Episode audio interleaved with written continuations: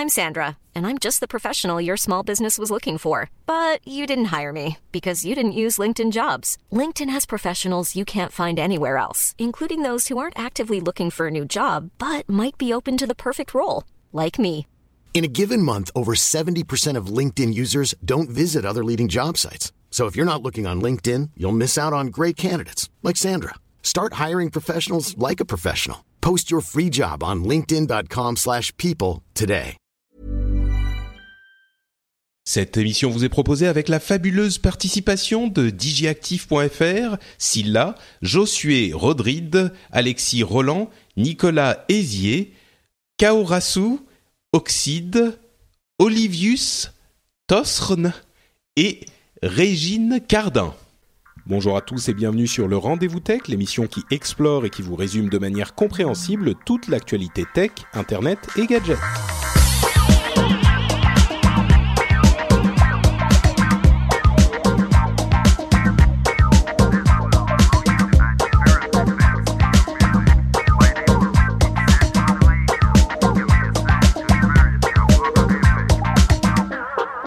Bonjour à tous et bienvenue sur le Rendez-vous Tech, l'émission qui vous résume euh, tous les 15 jours l'actualité tech, internet et gadgets.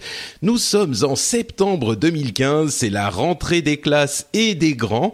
Et pour vous attrister un petit peu, parce que c'est quand même un petit peu euh, tristoun de rentrer, euh, de rentrer de vacances, eh bien qu'est-ce qu'il y a? Qu'est-ce qu'il y a? Le Rendez-vous Tech qui va vous parler, qui va vous faire rêver qui va vous emmener euh, en Allemagne. Bon, c'est euh, c'est pas forcément hyper euh, onirique comme destination, mais il y a des Ah, montres disons qu'à une époque, euh, bon, on n'avait pas envie d'y aller, quoi. Un point Bon, déjà, ok, d'accord, oui, ça commence bien. La douce voix que vous entendez. Alors, on va parler de l'IFA, en fait, le International Funk, Funkausstellung Berlin. On va parler de smartwatch, de nouveaux téléphones, d'ordinateurs, euh, enfin, de, de nouvelles, de nouveaux Android, de nouveaux smart home, etc.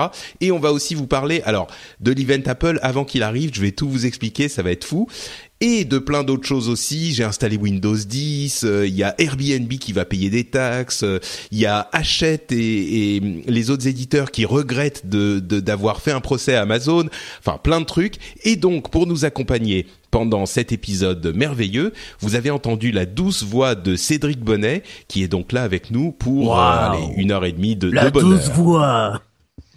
tu nous fais la voix des films, de, des trailers de films américains, c'est ça? C'est ça. Dans un monde où Cédric Bonnet participe un monde. au rendez-vous tech.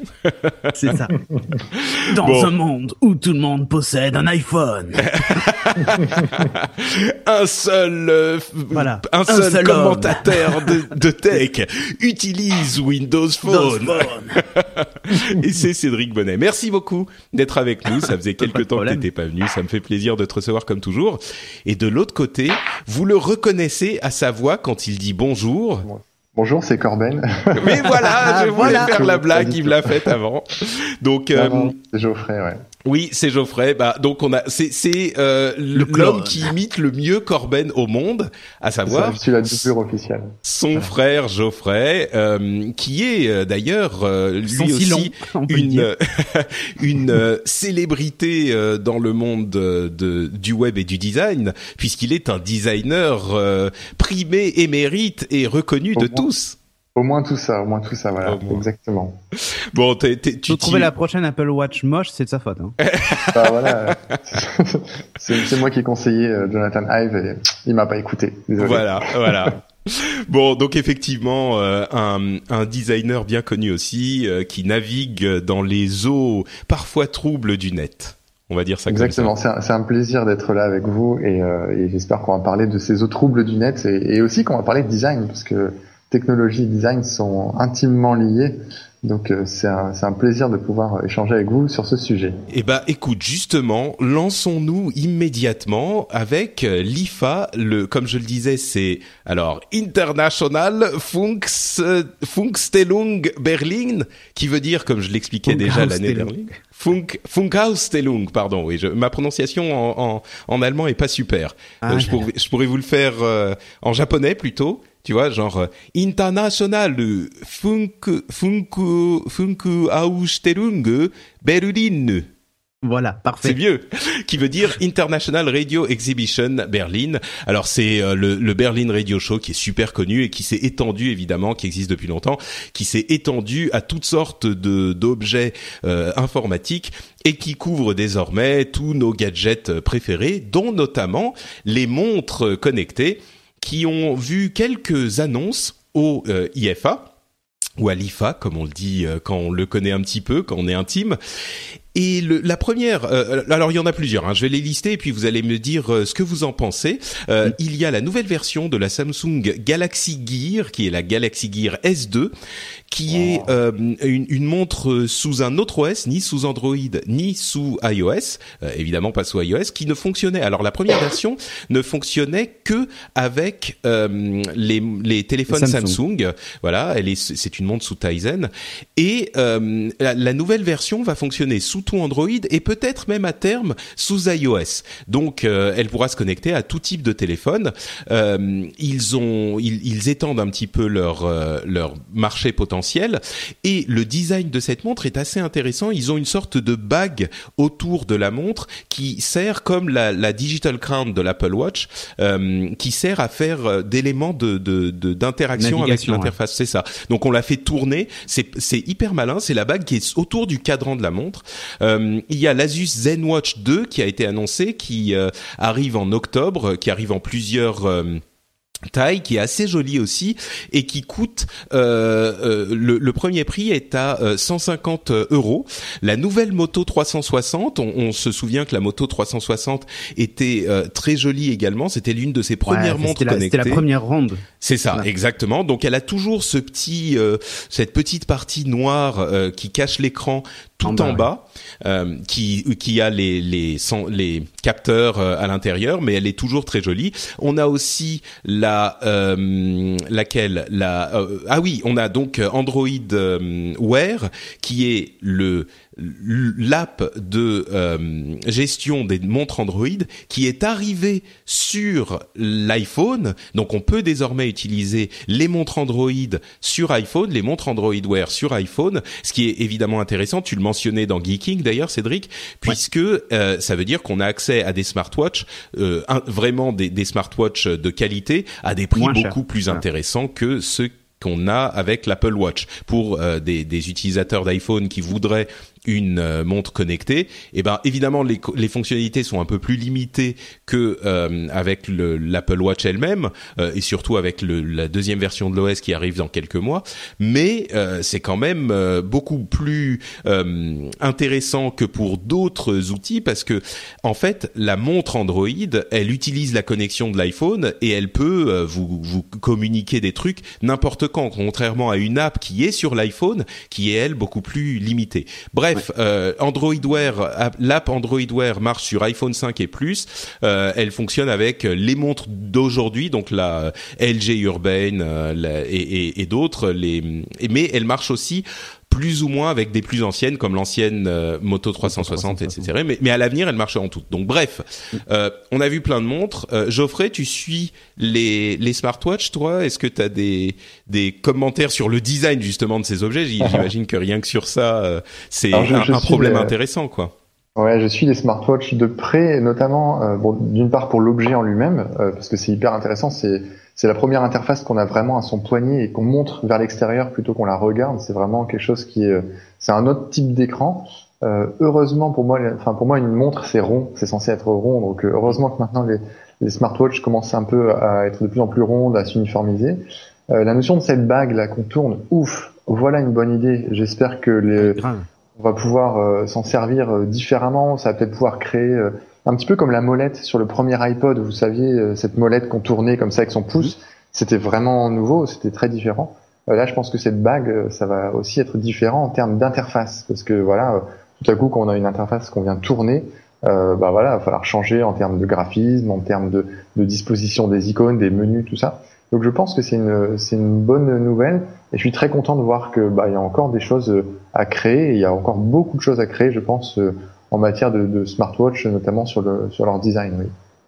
Moi, c'est vraiment la chose que je retiens au-delà de la l'arrivée d'Android Wear sur euh, iOS qui est extrêmement importante effectivement, euh, c'est cet élément de design, la bague, qui est hyper maligne, quoi. Si on peut la toucher sans mettre le doigt sur l'écran en plus pour pas trop le salir, même si c'est quand même un écran euh, qui est un, écran touch, donc on va l'utiliser. Mais je veux dire, la bague, c'est encore plus malin que la Digital Crown d'Apple, qui était déjà un élément de design super malin. Donc c'est mieux placé, quoi. Quand vous, quand vous tenez, si, je sais pas si vous avez une montre au poignet là, mais si vous tenez votre montre euh, avec la, avec l'autre main justement, vous la tenez euh, en, en, haut et en bas en fait. Vous tenez le, le contour. Et c'est, c'est juste ergonomiquement, c'est ce qu'il y a de plus facile et de plus viable euh, de mettre quelque chose qu'on tourne autour de autour de sa montre ou euh, qui soit en haut et en bas de la montre. Quoi. Donc, Après, il y a un truc qui est pas mal avec la dernière version des, des de l'OS Android sur les montres, c'est qu'ils ont rajouté pas mal de, de fonctionnement au geste. Alors j'étais très sceptique avec ça tu sais, genre secouer ton poignet ou euh, bouger ta montre. J'étais très très sceptique et en fait, je me suis rendu compte que pour les notifications en tout cas, ça, ça marchait très très bien sur une LG G Watcher. Euh, quand tu as une notification, par exemple, tu as reçu plusieurs notifications sur ta montre, tu regardes ta montre, donc déjà le fait de la regarder, de, de tourner ton poignet, l'écran s'allume en fait et tu vois la, la, dernière notification. Et si tu flippes ton poignet un coup vers le haut, par exemple, tu passes à la notif suivante et ainsi de suite. Donc du coup, vraiment d'une main, tu peux lire toutes tes notifications euh, et puis euh, et puis voilà. Et, et je trouve que j'avais j'ai été très sceptique hein, sur cette façon d'utiliser et en fait ça devient vite naturel et ça marche ça marche vachement bien après c'est vrai que le fait d'utiliser la, la, la, couronne comme tu disais euh, Geoffrey c'est c'est quelque chose de vraiment nouveau un truc qu'on n'a pas vu ailleurs quoi la, couronne ça existait sur les, des montres euh, bien sûr bien sûr voilà. et, et, ça c'est vrai qu'on l'a pas vu encore sur des montres numériques numériques ouais mais mais à terme justement il va y avoir ce langage, comme tu dis, avec les gestes. Mm. Il y a tout un langage. Voilà, je, je, tourne ma montre, je la secoue, etc. Euh, soit c'est un langage qui sera plus ou moins naturel qu'on aura déjà acquis. C'est ça. Soit il va falloir apprendre un nouveau langage. Et s'il mm. faut apprendre un nouveau langage, ça les gens ne font pas, c'est compliqué, etc. Mm. Moi j'avais une montre automatique, il fallait secouer, tu vois, par exemple, pour la pour la faire pour la recharger, ouais. Ouais, voilà, pour la faire repartir. Quand tu restais trop immobile, t'avais la, la petite roue qui s'arrêtait. Donc du coup, j'avais tendance, tu vois, à secouer mon poignet de temps en temps pour la pour la faire repartir. Et c'est devenu un réflexe, tu vois. Et le fait, j'ai testé la LG G Watcher euh, il y a la semaine dernière, hein, avec euh, justement avec iOS, on a essayé de le faire fonctionner, ça marchait pas très très bien. Donc je vais attendre des mises à jour. Mais euh, surtout, j'ai été étonné par la dernière version euh, du, du, soft du soft de la montre, qui qui du coup introduit ces petits gestes pour passer les notifs. Et t'as pas besoin de secouer très fort. Elle, elle détecte vraiment que bah, que t'inclines ta montre en fait. Et c'est et c'est hyper bien pensé. Je pensais qu'on allait même zapper des notifications sans faire exprès. Et en fait non, il y a vraiment il y a vraiment un truc un truc super bien fait qui a qui euh, enfin avec avec cette interface et avec l'utilisation du matériel des capteurs qui sont dedans et du coup euh, ça devient naturel quoi. Et c'est vraiment génial vraiment hein. bah alors dis-moi euh, on va passer à la question des smart home hein, mais rapidement il y a des trucs qui te font pencher vers une smartwatch euh, de ce type-là plutôt que ton ta Pebble Time qui a une semelle euh, une semelle une, semelle d'autonomie. une semelle d'autonomie ouais c'est pas ça. Non pour pour le moment je garde ma Pebble Time ne serait-ce que pour l'autonomie euh, mais t'es après non c'est pas que je suis non non je suis très intéressé. Le jour où, où on me propose une montre Android qui tient 4 jours 3 4 jours c'est bon ça me va. Il faut que je puisse partir en week-end sans prendre un, un chargeur supplémentaire. C'est ça ma condition. D'accord. Euh, là, là dans ces montres-là, moi, celle que j'adore, ça reste la Moto 360 d'origine. La nouvelle, elle est pas mal, mais elle est pas aussi bien que, que l'ancienne 360 qui avait cet avantage d'avoir le bracelet qui se clipsait, mais à l'intérieur du cadre, en dessous, tu sais.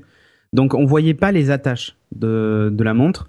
Et, et avec un bracelet en cuir, par exemple, je trouvais que ça, avec le, contour métallique, euh, ça donnait un aspect un peu brut que, que j'adorais vraiment. Enfin, c'est le type de montre que, que j'adore.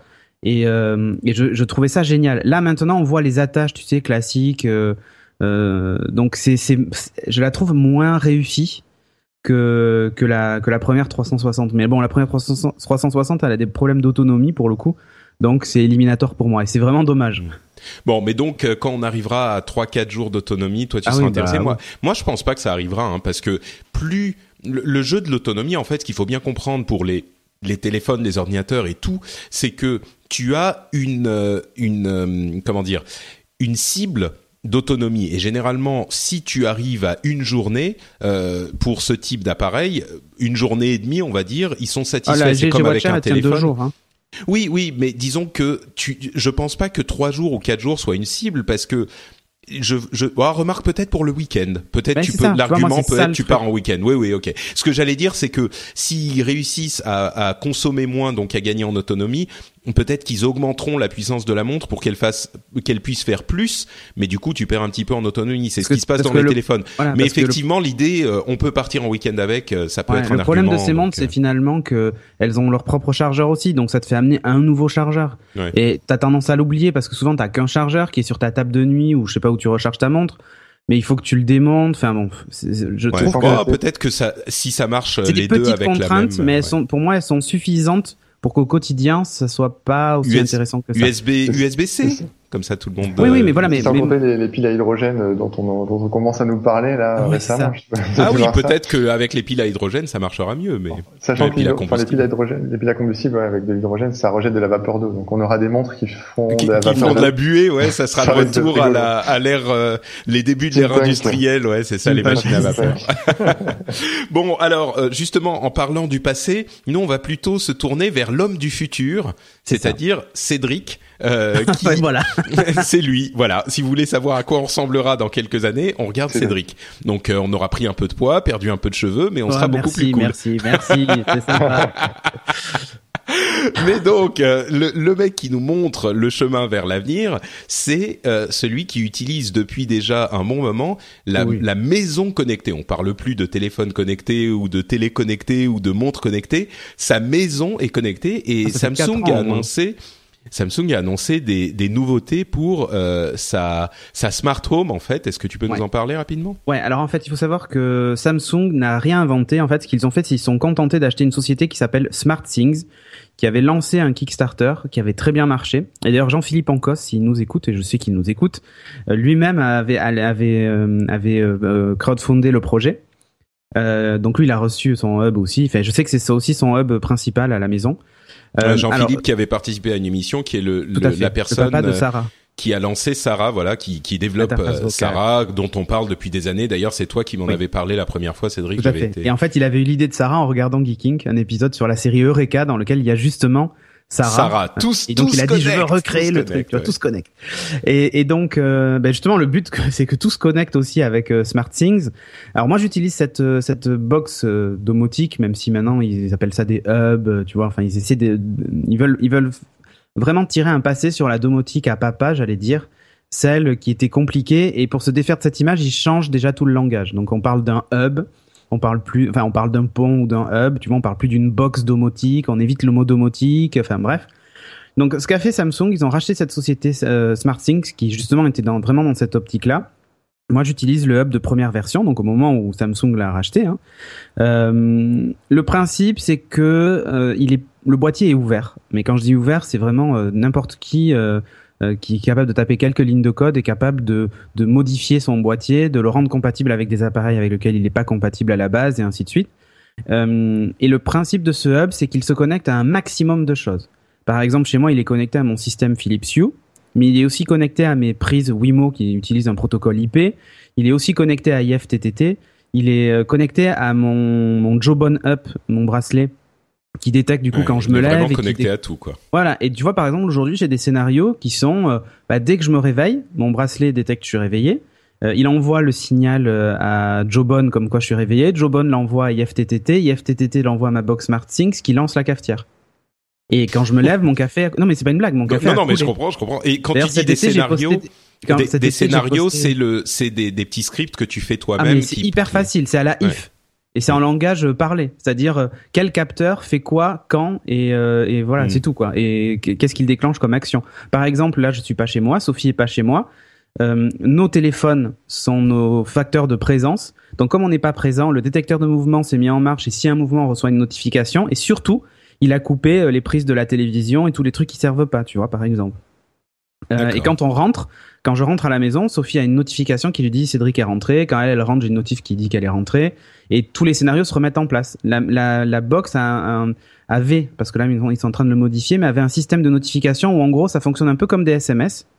C'est-à-dire que tu reçois un SMS, enfin c'est une notification de ta box qui te dit euh, euh, vous êtes rentré, je passe la maison en mode euh, en mode retour à la maison, tu vois, ou en mode matin, en mode soirée, enfin en fonction des heures ou du coucher du soleil. Par exemple, là, quand le soleil se couche, donc du coup c'est pas une heure fixe, hein, quand le soleil se couche, elle allume les lumières de mon salon tout doucement, euh, l'éclairage d'ambiance, et elle, et elle force un peu.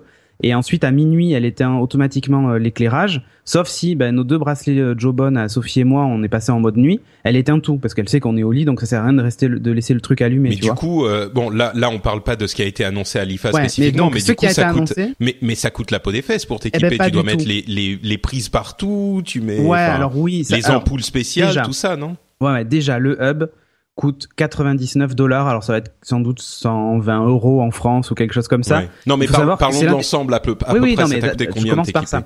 Ça, ça, ça, c'est ce qui coûte le moins cher aujourd'hui. Enfin, le Mm. moins cher. C'est le, le prix d'entrée est pas pas très élevé.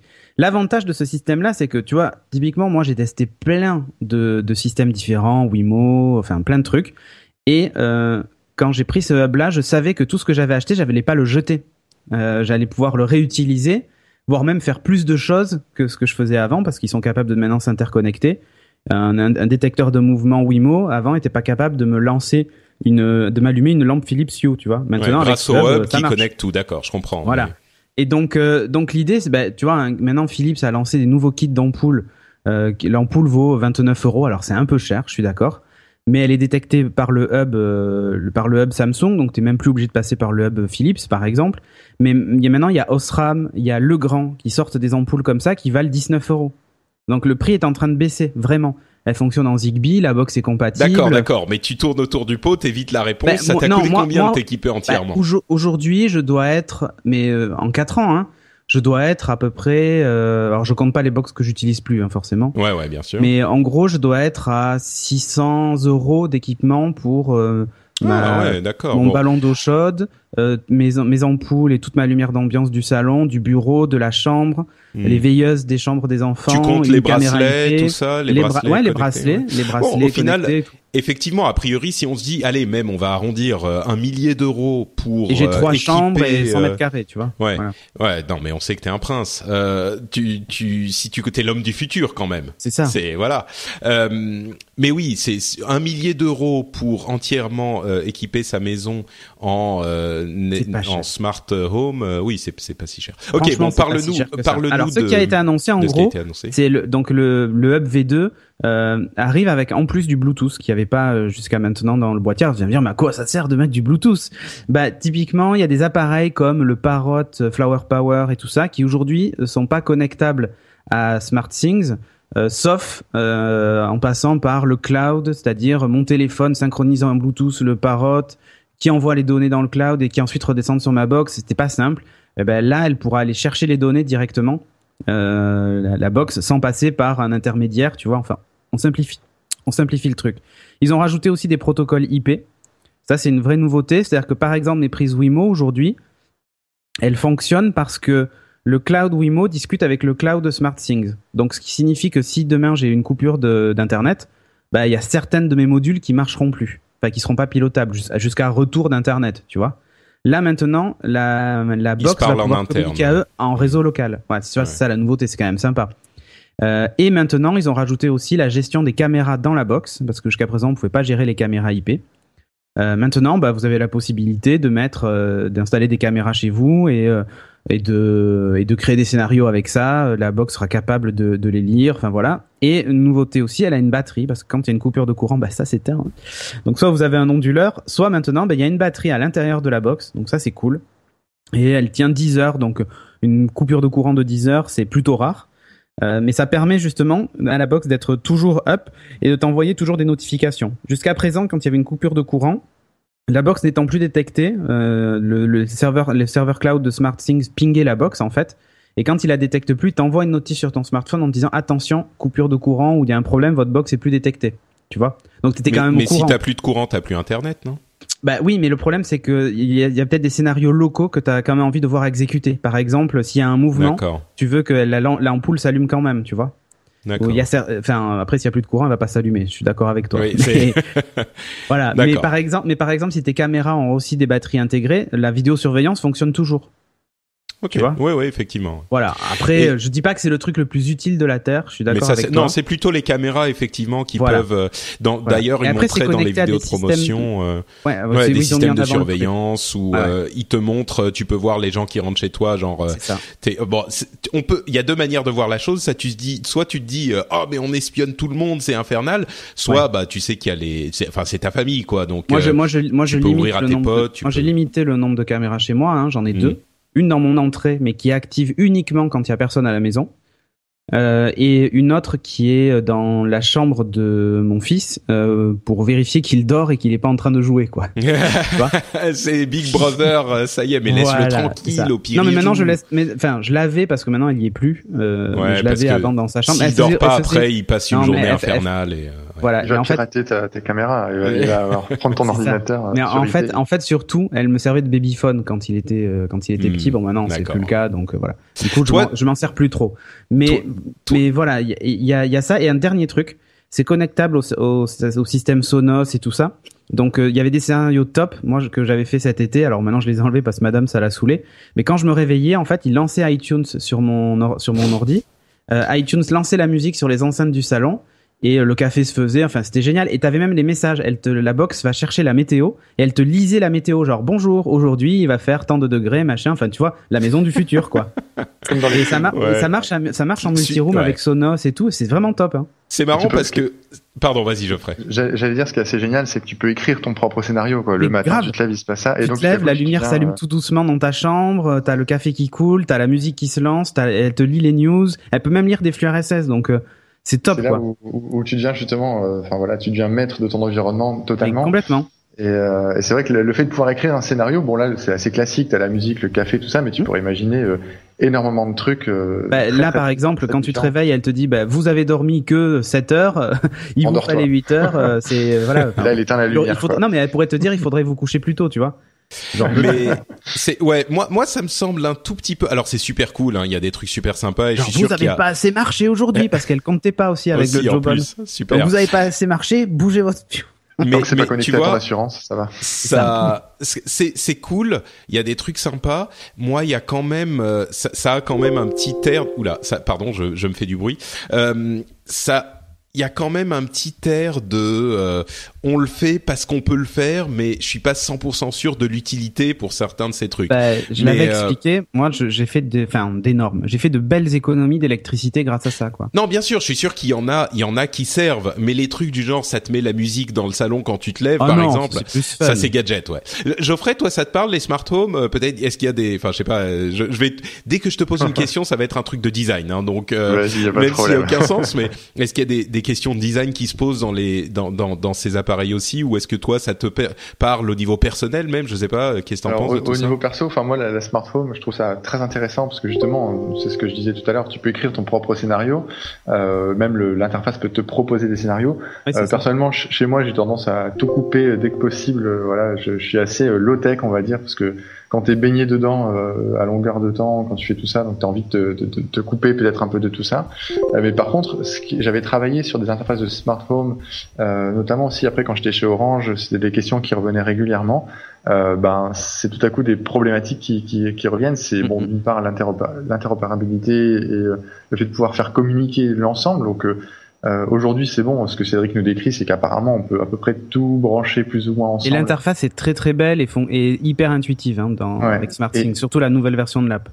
Et justement, et après, on, on rejoint euh, totalement ces questions d'interface, euh, parce que voilà, faut piloter tout ça. Tu les pilotes depuis ton téléphone, depuis ton ordi, depuis ton bracelet. Tu, tu pilotes tout ça de façon mais là, c'est là, c'est ça. Ouais, mais alors ça, tu vois, c'est un peu l'erreur que, que font les gens. Ouais. C'est-à-dire Ouais, que normalement, avec la Smart Home, 99% du temps, tu ne, tu ne touches jamais à ton Tu smartphone, à ton interface. Tout est scénarisé, tu n'as pas à y penser. Et c'est là que la Smart Home est intéressante, c'est que tu as l'impression qu'elle fonctionne sans toi ou elle s'adapte à toi, en fait. Ouais, enfin tu dis ça, mais je suis sûr, je suis sûr que tu passes des heures à faire tes scénarios quand même. euh. Mais j'ai pas passé des heures, hein, très franchement, et j'ai pas beaucoup de tu- scénarios. et tu, tu les, tu les changes pas de temps en temps, tu les adaptes un Non, petit peu. Tu, non, les- non. tu me Mon, promets. scénar- Ah, je te promets, le, dernier, le dernier truc que j'ai modifié, c'est j'ai enlevé le- la musique le matin parce que ça saoulait madame.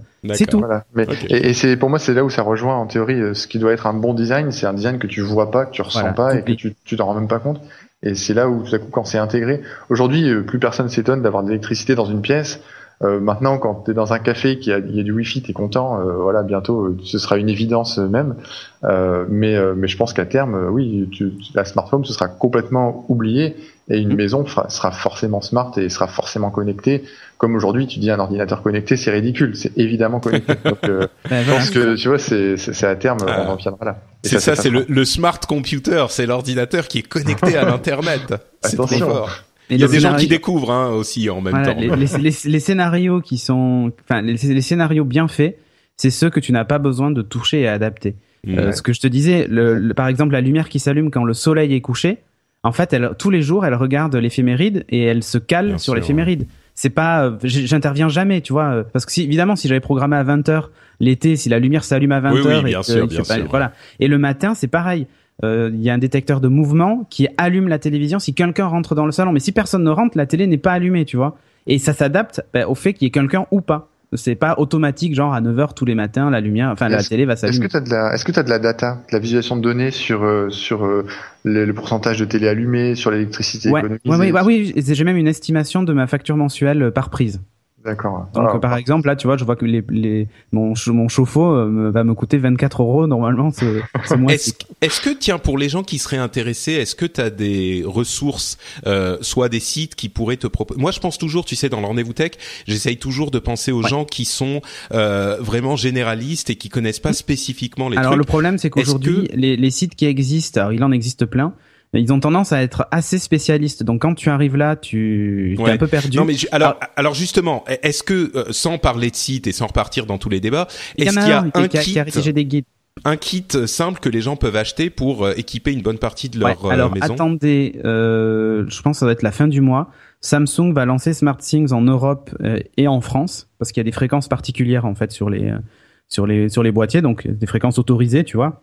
Donc en France, ça devrait débarquer normalement à la fin du mois ou en octobre.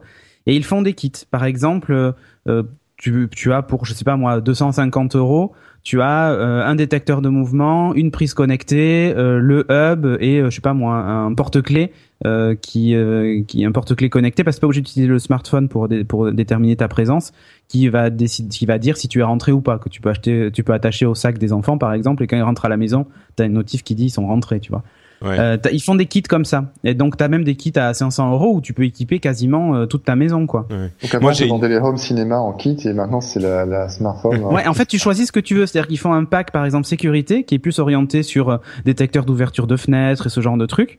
Euh, et après, t'en as d'autres qui sont plus euh, euh, confort et auquel cas, ben, c'est plus euh, c'est plus orienté vers euh, l'éclairage automatique et tout ça. D'autres qui sont euh, plus sur euh, les économies et donc t'as des détecteurs d'humidité, des détecteurs de fuite d'eau et tout. Bah, moi je me dis ouais effectivement un pack euh, donc c'est plutôt du côté de SmartThings qu'il faut regarder et Ouais, de leur pack Aujourd'hui, très franchement, pour les pour les gens qui veulent débuter là-dedans et surtout qui veulent un truc qui est connectable à plein de trucs et qui Mm. est hyper évolutif, hein, et en plus qui fonctionne, qui a une application et ça il faut le souligner, qui est la même sur euh, Android, iOS et Windows Phone. Et euh, donc ça arrive pas tous les jours. Euh, en plus, a priori, elle serait compatible HomeKit, même s'ils l'ont pas officiellement annoncé. Euh, donc euh, bon, Bon, moi ouais. aujourd'hui je recommande très clairement le, le Samsung SmartThings parce que les scénarios sont en langage humain.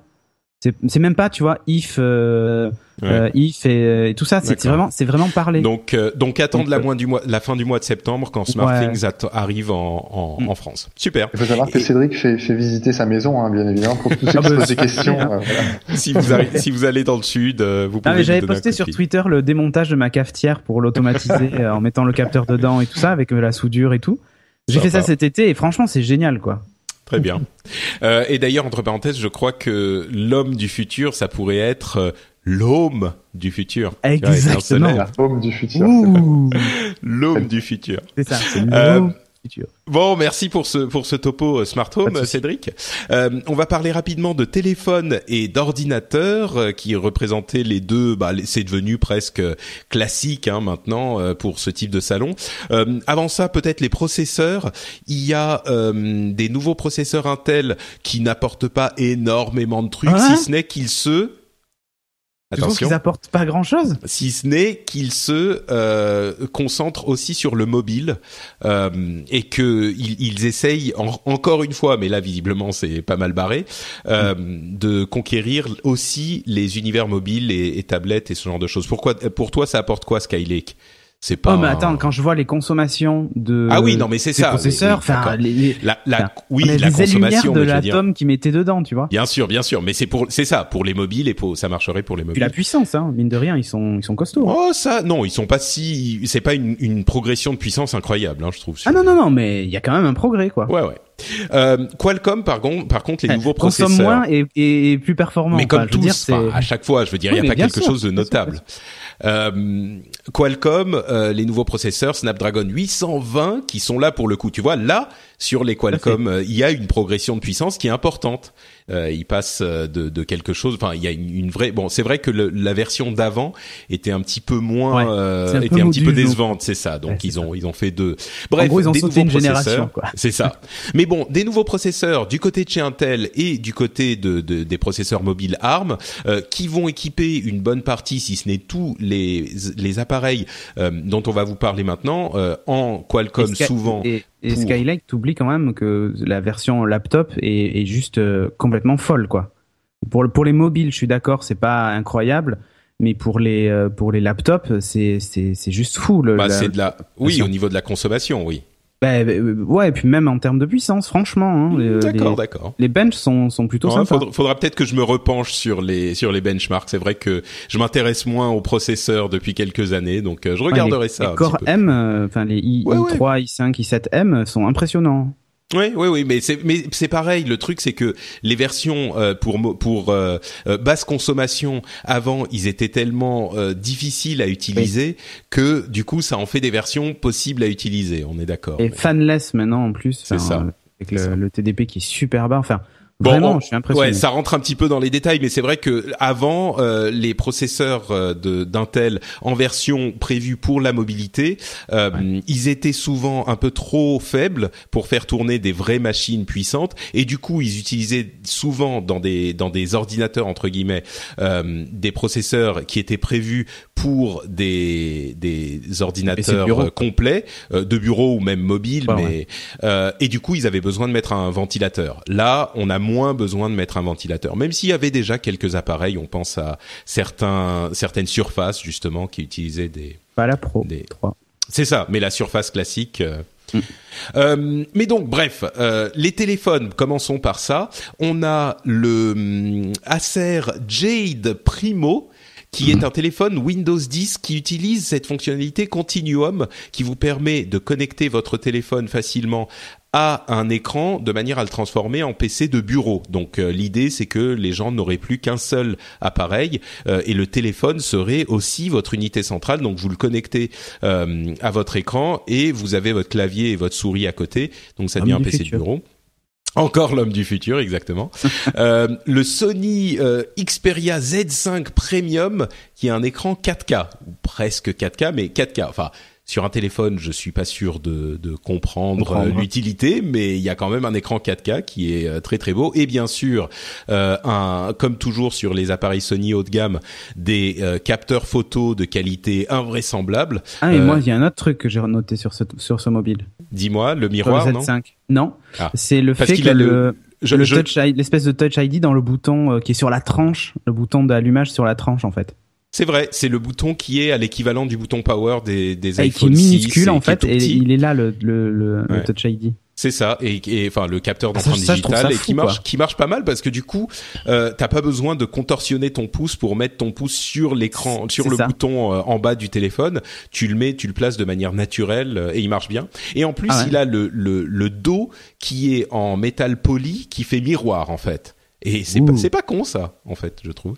Bon, c'est les deux téléphones que j'ai retenus. pour les selfies, c'est top. C'est super. c'est magnifique. Non, mais non, parce que oui, du coup, tu peux le faire avec l'écran de, de, de, enfin, l'appareil photo arrière qui est meilleur. Eh Exactement. Ils ont pensé à tout. Selfie de qualité. Toi, t'es euh, t'es iPhone, euh, Android, Windows Phone, euh, Geoffrey? Android, j'espère. Alors, alors moi j'ai eu euh, j'ai eu Android. Enfin au début j'ai eu iPhone, après j'ai eu Android, après j'ai eu Windows Phone. Je suis retourné sur Android et actuellement je suis sur iPhone. Euh, donc Il- voilà. Il fait le même parcours que moi. Après, Ouais, ce c'est sera ça. Windows Phone normalement. Et puis et puis là je- j'ai ressorti un Android euh, ce matin parce que je développe une application euh, pour Android. Donc euh, voilà j'ai ressorti le matos. Euh. T'avais un Note, toi, d'ailleurs, je crois. Exactement, mais tu sais tout, c'est Mais incroyable. euh, c'est normal, on s'était vu, rappelle-toi. Je me souviens, je me souviens. D'accord. Il y a des choses qui t'ont intéressé dans ces téléphones annoncés? C'est un petit peu le le le business as usual comme on dit. C'est des nouveaux téléphones. Il y en a des sympas, il y en a des moins sympas. Il y en a d'autres dont je parle pas Euh, aussi. Hein, mais Euh, Ce que, ce que je remarque, c'est toujours le fantasme du téléphone qui va devenir mon ordinateur. Quand j'arrive au bureau, je pose mon téléphone et ça devient mon ordi avec un écran, une souris, un clavier. Ça fait des années qu'on nous sort ça. Personnellement, j'y crois moyennement. J'aimerais bien, ce serait intéressant, mais on n'est pas encore prêt.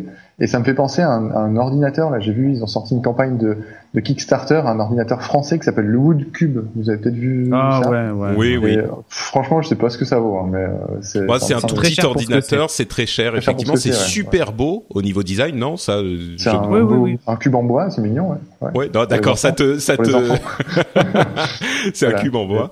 Ouais, mais mais justement euh, au niveau interface, je sais pas si tu as regardé la version Windows Phone mobile quand il est connecté à un grand écran qui est assez Ouais. comparable à l'interface de Windows 10.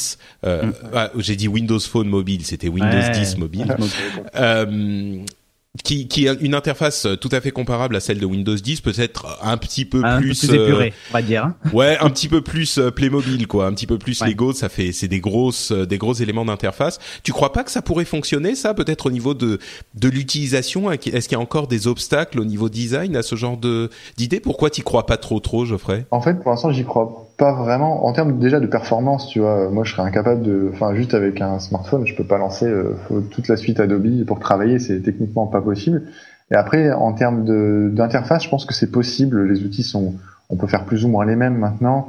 Bah, Euh, Word, Excel, PowerPoint sont identiques, quoi. Exactement. Après, euh, je pense à toute la suite Adobe où maintenant, justement, ils sont en train de tout développer pour écran tactile, donc notamment sur tablette. Euh, donc, euh, ils font des versions euh, vraiment des versions tactiles, notamment sur les tablettes Wacom. Euh, donc voilà, je pense que à terme on pourrait y arriver, mais c'est surtout en termes de performance, euh, c'est c'est pas possible.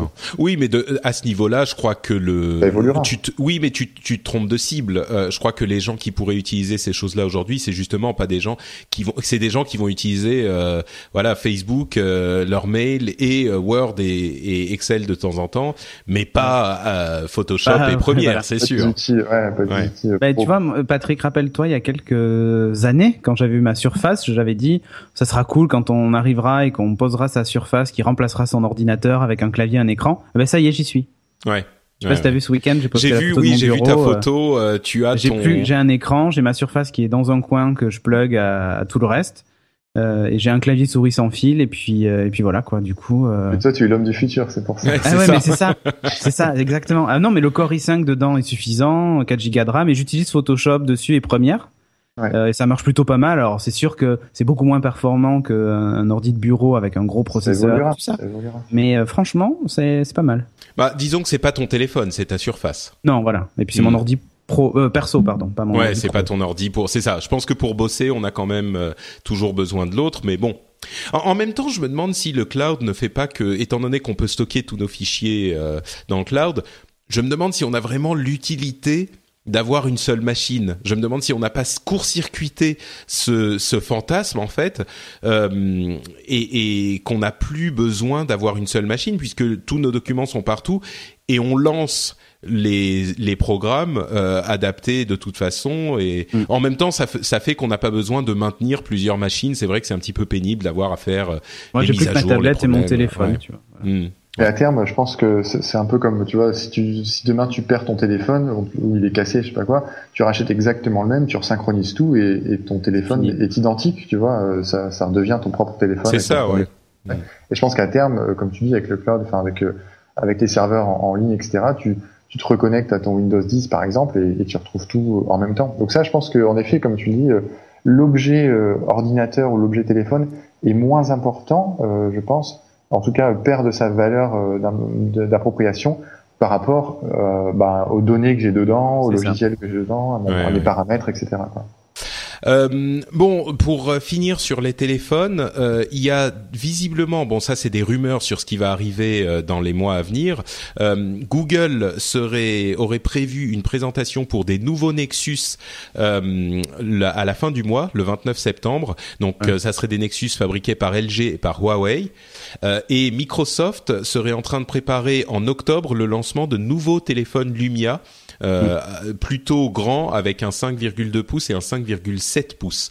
Donc euh, voilà, si c'est vraiment euh, tout le monde en a pour son argent en, en ce début de, enfin en cette fin d'année, on risque d'avoir un renouvellement de tous les flagships en fait, avec l'iPhone dont on va parler dans un instant et avec les téléphones Nexus qui sont les purs Android et avec les téléphones Lumia qui sont les purs Windows Phone euh, d'ici quelques semaines à quelques mois pour pour toute la gamme quoi. Oui, c'est ça. Euh, au niveau ordinateur, euh, deux petites choses que j'ai notées aussi. Euh, Acer, en- encore eux, qui ont- qui lancent un, un ordinateur à, qui s'embrique avec différents éléments comme des Lego.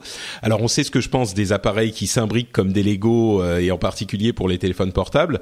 Euh, là bon pourquoi pas à mon avis c'est un petit peu euh, un petit peu que- gadget quand même. Tu, tu achètes la base et puis tu peux rajouter Ouais. la base qui a un, un, un processeur et quelques éléments et puis tu peux rajouter plus de stockage, une carte graphique, etc. Est-ce que tu connaissais le modèle précédent, le Revo Vivo euh, c'est, Euh, un espèce de, de, de, justement, ça rejoint un peu le cube euh, en bois, sauf que là, c'est en plastique blanc. Ouais. Des petits ordi. Alors moi, j'ai failli en prendre un parce que en termes de puissance, c'est pas incroyable, mais pour tes usages quotidiens, c'est top. C'était pas très cher et euh, j'ai failli en prendre un pour euh, pour mes parents.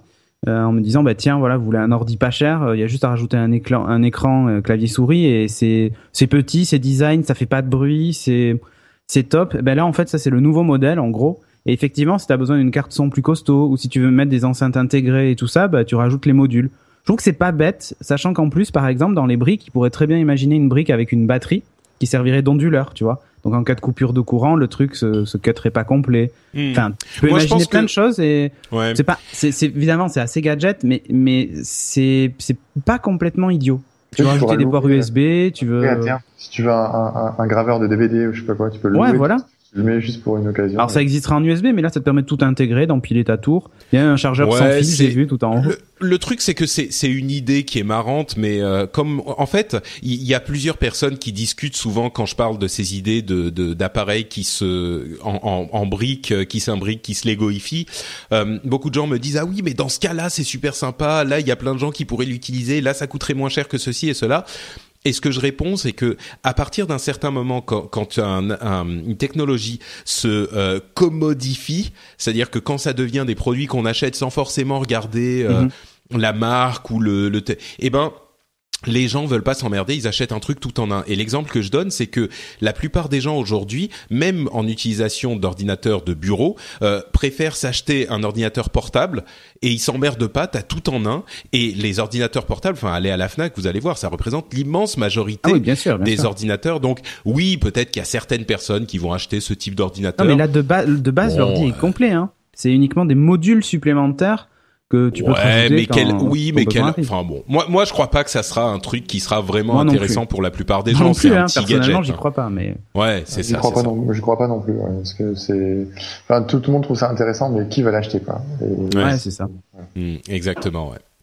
Euh, c'est ça, c'est intéressant, mais je suis pas certain qu'il y ait des vrais clients, quoi. Euh, à la limite, pour les phone blocks, euh, si ça marche en version téléphone, peut-être plus, même si même ça, j'y crois pas trop. Donc, euh, euh, le Lenovo, euh, alors c'est le Lenovo Surface Pro 3, c'est ça? Ah non, pardon, excusez-moi. C'est Ah. le Mix 700 qui est en fait une copie exacte du Surface Pro 3, qui était une super tablette, comme on le, le sait tous. Euh, et ben en fait, euh, Lenovo a copié ce, comme tu le disais d'ailleurs encore une fois dans Geeking, euh, Cédric, euh, c'est Microsoft avait fait des modèles de référence pour montrer aux autres constructeurs. Euh, comment faire des bonnes tablettes ordinateurs et com- comment faire de bonnes machines et ben là Lenovo euh, les a- ils ont dû les appeler ils ont Ah bah là, ouais. ouais vous avez les plans de vos trucs on voudrait faire pareil Ouais, c'est ça. Mais alors, après, il y a quand même un truc, c'est que a priori, elle est quand même fanless celle-là. Donc, elle utilise justement les nouveaux processeurs Skylake, donc euh, elle est plus puissante. Elle aurait pas de ventilateur parce que la Surface Pro 3, quand tu fais du jeu par exemple, ou quand tu tapes dans des applis un peu costauds, elle a tendance à souffler assez vite. Ou si tu utilises pas AdBlock sur certains sites où il y a plein de vidéos qui se lancent en même temps, tu sais. Ouais, bien Donc sûr. euh, voilà, c'est elle a tendance à souffler assez rapidement. Euh, là, vu qu'il n'y a pas de ventilateur, bah ça réglerait le problème. Elle est franchement, j'arrive pas. à- Enfin, il y a la caméra Hello, euh, la fameuse caméra pour s'auto pour s'identifier automatiquement, mais qui est à l'arrière. Donc c'est assez bizarre. Euh, bah du coup, elle voit en 3D la tablette, c'est ça l'intérêt. Mais euh, bon, voilà. Mais sinon, dans l'ensemble, je trouve que c'est une belle réussite. Alors c'est vrai qu'elle ressemble beaucoup, beaucoup, beaucoup à la Surface Pro 3. Et même le clavier, c'est le même. Ouais. Ouais, mais le clavier le- et fonctionne du, sur le même principe et tout. Alors c'est vrai que certains disent qu'il est mieux. Moi, j'aime beaucoup le design quand même du, du clavier de la Surface avec euh, toutes ces touches carrées. Là, on est sur des touches un peu plus, euh, enfin avec un peu un petit arrondi en bas. Alors c'est peut-être plus ergonomique, j'en sais rien. Mais euh, je trouvais quand même que le, le- celui des, des surfaces était était sympa. Il y a des couleurs aussi un petit peu sympas. Alors pas sur les claviers parce qu'ils ont montré que le noir. Mais euh, mais l'appareil en lui-même, je crois, existe en couleur champagne, euh, gris, euh, noir, enfin voilà. Vraiment, je trouve que c'est une belle réussite et c'est cool parce que euh, ça montre. Enfin déjà, la Surface Pro 3 fonctionne pas mal. Hein, il s'en vend quand même. Hein, J'en j'en ai croisé plusieurs. Ouais. Euh, bah, je trouve que c'est sympa d'avoir quelqu'un qui euh, qui fait la même chose. Ça te permettra d'avoir le choix. Après, à voir si si s'aligne sur les prix. Bon, Ouais, ça sera un choix Voilà. bizarre, mais ouais. ça serait un choix bizarre, mais euh, mais moi j'adore le, le le design un peu industriel, enfin vraiment assez brut de la Surface. J'ai Ouais, toujours aimé. Hein. Euh, et c'est pour ça que d'ailleurs là, tu vois, j'ai repris une Surface Pro 3. En plus, le stylet est vraiment top. Enfin, il y a vraiment. euh, je trouve que c'est génial que Lenovo le fasse, tu vois. Et J'aimerais qu'il y en ait d'autres. Ce genre de, Eh ben, ouais. d'appareil en disant voilà une Mm. tablette avec un avec un clavier qu'on peut ajouter, etc. Ah Bah, mais voilà. c'est même écran, tout est pareil en fait, c'est incroyable. Peut-être ça va démocratiser en disant voilà l'ordinateur du futur il ressemblera à ça quoi. Le laptop Ouais. du futur, euh, ce sera un Et truc. tu vois la Fnac qui a fait des promotions il y a pas longtemps sur justement les les tablettes, les portables hybrides et tout ça. Ben la la sur, enfin la, la photo de l'appareil qu'il montrait, ben c'était une surface quoi. Hmm. C'est vrai que quand tu le vois, ça fait ça fait très futuriste. Encore une fois, on rejoint l'homme du futur. Ouais, mais c'est quand carrément. tu vois euh, quelqu'un qui utilise une surface avec euh, avec son clavier et tout, ça ça les gens te demandent encore ah mais c'est une surface ou tu vois enfin ils ils en ont jamais vu ou presque et du coup ils, ils sont impressionnés par l'appareil en fait. Ouais, effectivement. Bah donc voilà, si vous voulez regarder du côté de Lenovo, euh, il y a le Mix M-I-I-X 700 et peut-être que d'autres constructeurs en On sortiront. n'a pas les prix euh, encore, hein, ça démarre ouais, à c'est- 100 c'est ça dollars, ils ont dit, ouais. mais euh, il va sans doute y avoir du i3, i5, i7, euh, et les Mm. prix vont, vont s'envoler comme pour la Surface Pro 3, quoi. Eh ben écoutez, on va conclure cette petite partie sur l'IFA qui a quand même fait une majeure partie de l'émission. Et on va continuer vers le futur avec euh, un événement qui ouais qui est un peu plus proche mais quand même enfin non un peu plus proche non puisque le futur c'est maintenant avec l'IFA. Mais euh, le futur de, de, de après-demain c'est mercredi c'est-à-dire qu'on enregistre lundi et il y a un événement Apple qui a lieu mercredi que d'ailleurs euh, Cédric et moi allons couvrir euh, Ouais. en direct n'est-ce pas? Tout à fait. pour, Geeking Beats. Ouais, upload en fait, on fait un ouais c'est on fait on fait un, un upload beats c'est ça.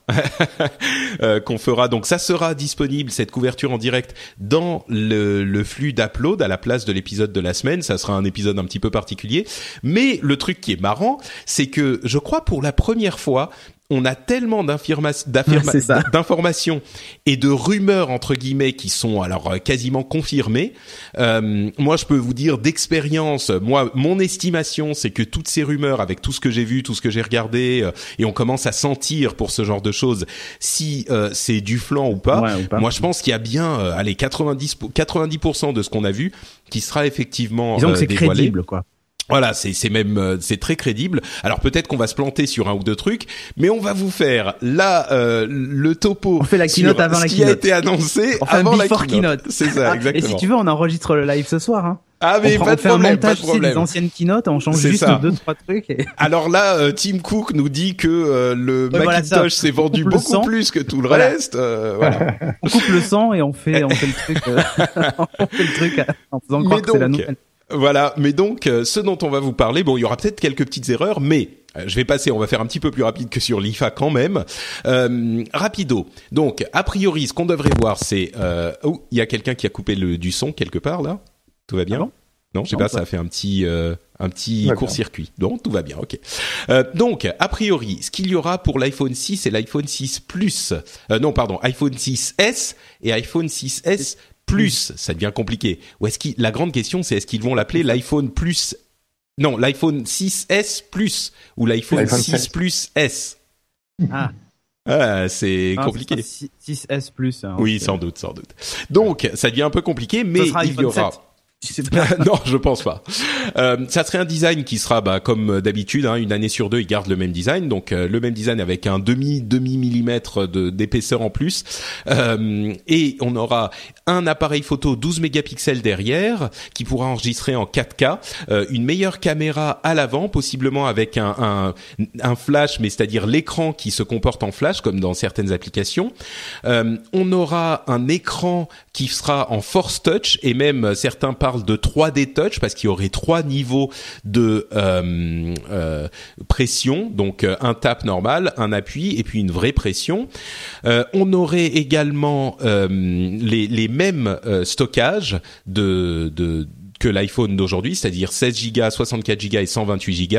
Euh, 16 Go, ça en fait hurler certains. C'est vrai que certaines personnes n'utilisent pas du tout d'app et puis avec le cloud, ça peut être utili- utilisable. Encore que, euh, puisque la, la caméra fera a priori de la vidéo en 4K, euh, ça sera un petit peu compliqué à stocker sur un iPhone 6 euh, 16, euh, 16 Go. Bon, on verra.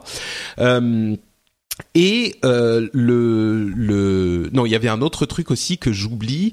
Euh, je crois. Bon, bah, je crois que c'est à peu près tout. Bref, l'iPhone 6s, euh, ça serait une mise à jour. euh, surtout euh, focalisé sur cet écran euh, Force Touch et sur l'amélioration de la caméra. Alors certains vont nous dire euh, oui mais regardez on avait on a 12 mégapixels, il y a des d'autres téléphones qui font beaucoup mieux depuis longtemps et c'est pas faux mais Apple soigne vraiment énormément toute la partie logicielle de et la partie capteur et, et lentille de ces, ces appareils photo pour ces téléphones et donc on a constaté et certains tests très sérieux dont ceux que fait euh, Jérôme Kainborg sur Nowtech TV euh, ont constaté que souvent le, le capteur actu- actuel des iPhone 6 euh, qui sont de 8 mégapixels faisait quasiment aussi bien ou mieux en fonction des situations que d'autres téléphones qui sont qui ont des capteurs qui sont beaucoup plus gros avec enfin qui ont plus de pixels. vendu. C'est parce qu'il est vendu bien sûr, mais d'autres Voilà. disent ça aussi donc euh, peut-être que peut-être que c'est Ils le sont cas. tous vendus. Eh ben, Le exactement. complot, tout ça. Donc euh, Il donc parlait on aussi peut du. Les Illuminati. Pardon Geoffrey? Non, j'étais en train de lire aussi la news et je voyais qu'il y aurait peut-être le flash sur le la caméra euh, front pour les selfies. Et j'imagine même pas la tête que ça va donner euh, aux gens qui font des selfies avec un flash. Ça va être horrible. Ouais, non mais c'est ce que c'est ce que je disais, c'est peut-être l'écran qui qui flash en fait. Peut-être pas un vrai flash, euh, pas, pas une LED dans le truc, mais Ça serait terrible sinon. ça serait. Mais c'est vrai que ça risque de faire un petit peu euh, des des têtes assez horribles. Tête de zombie effectivement. quoi. Et après sur l'écran euh, Force Touch, c'est ça. Euh, je suis très curieux de voir les usages qu'ils vont en faire, parce que, enfin, en tout cas si ça sort, euh, à quoi ça va servir, quelles vont être les applis qui vont, voilà, qui vont Moi, je voulais justement ça. te poser cette question parce que je trouve que ça, ça rend le truc ultra complexe en fait. Avant, Ben- avant, avant, c'était simple, t'appuyais, tu glissais, tu faisais un appui long à la limite pour euh, faire apparaître un menu ou ce genre de truc. Fait, ouais. Là maintenant, il faudra appuyer fort, un peu fort, très très fort. Et, ça, Taper. que Longtemps, pas longtemps, ouais. Ah oui, mais là, ça devient trop compliqué quoi. Je pense moi, notamment au niveau des jeux, là, je pense qu'il y aura, ça aura du Oui. sens, euh, peut-être euh, au niveau de- de- de- des jeux vidéo, etc. Euh, par contre, après, oui, il faut pas recréer, comme j'ai dit tout à l'heure, un nouveau langage en disant, euh, euh, tu vois, si tu appuies fort, euh, Siri, euh, ce sera, euh, il te parlera vachement plus fort. Si tu appuies moins fort, etc. Je pense qu'il faudra que ce soit naturel, j'espère, et que euh, des fois on s'énerve et on appuie euh, très fort sur son écran pour je sais pas quelle raison. Des fois on Bah, en fait, simplement. pour Tu tu t'en sers sur la sur l'Apple Watch, toi, Patrick? Euh, bah moi déjà je me sers plus de l'Apple Watch donc euh, ça Ah règle bon, la question. voilà, hein. Non, mais sur la différence en fait, c'est que sur l'Apple Watch, euh, tu as une seule interaction euh, quand tu appuies fort, c'est que euh, ça fait une chose en fait. T'as pas d'endroit où t'appuies, euh, ça change pas en fonction de là où t'appuies. Quand t'appuies fort sur le truc, c'est une action. Euh, donc tout l'écran est un bouton. La manière dont c'est censé fonctionner sur euh, le, nouvel iPhone, c'est que euh, tu, quand tu appuies fort, l'une des utilisations, ça serait par exemple euh, de faire apparaître un menu radial pour te donner la possibilité de, choisir différentes options. Il y a une autre chose dont ils ont parlé qui était le fait de quand tu veux, tu es dans les cartes, quand tu appuies fort quelque part, et ben ça te met directement le trajet jusqu'à l'endroit où tu as appuyé. Tu vois ce genre ah. de truc. Donc effectivement, ça ajoute un élément de langage. À savoir si ça va devenir un petit peu trop, c'est c'est très possible. Euh, mais par contre, pour les jeux, effectivement, comme tu disais, euh, Geoffrey, euh... bah sur les MacBooks, c'est est-ce que je me sers Tiens, j'ai moi j'ai un nouveau MacBook avec Force Touch. Franchement, ah, je m'en sers pas énormément. Hein. Je m'en sers pas. Euh, je, je, je, comprends pas pour en le, fait. Pour le Force je pense sur le smartphone, toutes les questions de jauge. Alors c'est par exemple pour le comment pour l'horloge ou pour remplir des trucs, je sais pas. Euh, plus on appuie fort, plus ça remplit peut-être une jauge de de de temps, une jauge d'argent, une jauge de. Ouais, mais tu vois, si tu fais ça, le problème c'est que pour la rétrocompatibilité, ceux qui n'ont pas le Force Touch, il faut que tu prévois que ça. Enfin, si tu veux, il faut pas que ça soit une fonction essentielle, sinon tu perds tous ceux qui n'ont pas le Force Touch. Ouais, mais là, tu, tu peux avoir effectivement différents éléments. Euh, C'est-à-dire que les, les, développeurs vont effectivement avoir à développer des trucs avec Force Touch et sans Force Touch, mais mm. euh, Apple ayant une euh, maîtrise de son écosystème qui est plus grande que euh, d'autres euh, d'autres ben, écosystèmes, notamment chez Android, on sait que s'ils utilisent le Force Touch, a priori sur euh, tous les iPhones euh, à l'avenir, il y aura aussi le Force Touch. A priori, à moins qu'il y ait un problème. Donc, tu peux dire que c'est pas forcément là tout de suite que ça va arriver. C'est une techno qui va rester. C'est ça, et que donc dans euh, deux, trois ans ou tu vois à peu près, on pourra se dire que la majorité des téléphones ont cet élément d'interface. Et comme c'est aussi sur leur, leur, montre et sur leur Mac et on, on va en parler sur leur iPad Pro, en tout cas. Euh, ça, ça, devrait arriver également. On peut se dire que c'est un élément d'interface et d'interaction qui pourrait devenir familier. Maintenant, bon, est-ce qu'il va être utile euh, Je sais pas. C'est une bonne question. Euh, on, verra, on verra comment ils, ils vont l'utiliser. Euh, autant la molette ronde, je trouvais ça euh, malin, bien. Ouais. Mm. Là, je sais pas. Ouais, ça m'a l'air accessoire. Après, je, à part, à part dans les jeux peut-être, parce que les jeux ont quand même ce problème. Ouais, mais, mais les jeux ont quand même un problème d'interface euh, sur téléphone et sur téléphone et, et, je pense que ça, ça peut aider effectivement dans les jeux en tout cas. Mais bon, on verra. Euh, en vidéo, comment ça? Plus t'appuies, plus ça zoom, euh, j'en sais rien. Ben, en fait, ce, il, il, il, utilise, ça c'est pas mal avec le Force Touch sur le Mac. Euh, plus t'appuies, plus ça va vite quand tu fais avance rapide dans une vidéo. Ça ah, c'est pratique. Ça c'est pratique effectivement. Euh, Peut-être effectivement que euh, tu pourras le faire aussi pour, euh, comme tu disais, pour les jauges de temps. Si tu veux avancer dans le temps ou reculer dans le temps, tu vois, plus t'appuies fort, plus ça va vite. Ou mais en même temps, il y a trois niveaux. C'est pas qu'il y a, c'est pas qu'il y a 120 niveaux, tu vois, c'est qu'il y a trois niveaux. Donc on verra. ouais. Euh, l'autre et donc euh, comme on le disait l'autre point fort il se concentrerait beaucoup sur l'appareil photo euh, qui serait de grande qualité. Comme euh, comme je le disais euh, ben, à, à, 8 mégapixels ils font déjà d'excellentes photos qui se comparent à des appareils qui ont allez on va dire 13 mégapixels chez d'autres constructeurs. Donc on peut se dire que à 12 mégapixels ils pourront faire des photos une, une, avancée significative qui sera comparable à des capteurs plus importants plus grands enfin plus qui sont qui acceptent plus de pixels, euh, qui font des photos plus avec plus de pixels chez d'autres constructeurs. Donc euh, ça serait l'un des points importants de leur présentation. Euh, L'iPad Pro. Des innovations quand même, ouais. Est-ce qu'il y aura des choses innovantes ou pas du tout Vous pensez?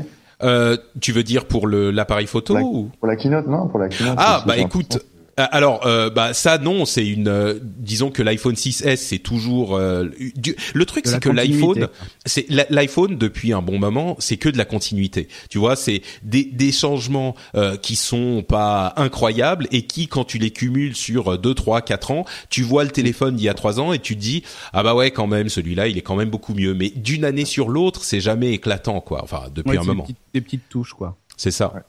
Euh, et l'iPad Pro serait enfin présenté. Ça, c'est celui sur lequel on est le moins sûr. Peut-être qu'il serait présenté à un autre moment, euh, un peu plus tard, en octobre. Euh, mais entre parenthèses, ils ont un énorme amphithéâtre de 7000 personnes. Peut-être parce que leur habituel qui accueille 1500 personnes était pris, mais peut-être aussi parce qu'ils ont beaucoup de choses à présenter. Ils veulent donner une ampleur à ce, cette présentation qui serait sensible.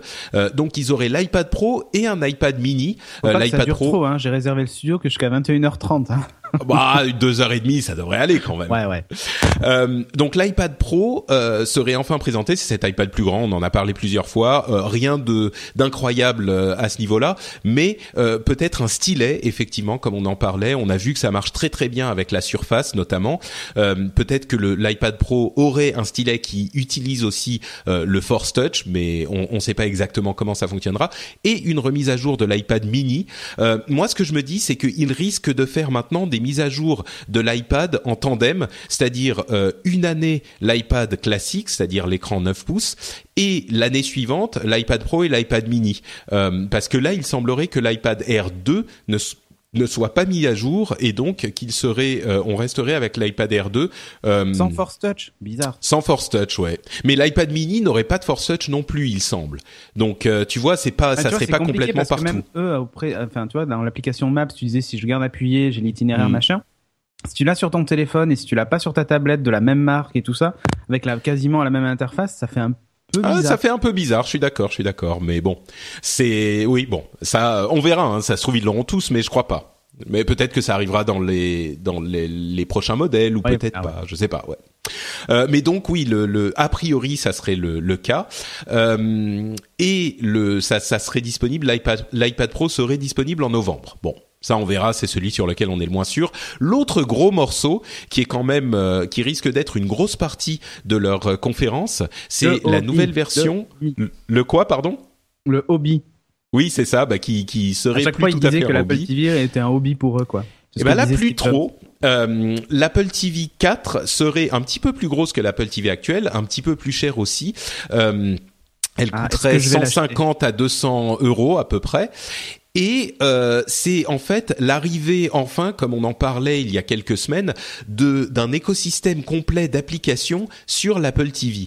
Et là où j'étais un petit peu sceptique, on va dire, sur l'Apple TV, pourquoi est-ce qu'on en aurait besoin d'une nouvelle Apple TV euh, Je me dis que aujourd'hui, en y réfléchissant, avec la force de frappe d'Apple et le domaine des applications, parce qu'il y a déjà d'autres appareils qui ont des applications sur leur télé, mais l'arrivée de l'écosystème entre guillemets iOS sur euh, l'Apple TV peut vraiment amener des choses intéressantes, d'autant ah. plus qu'il y a euh, deux éléments à, à mentionner.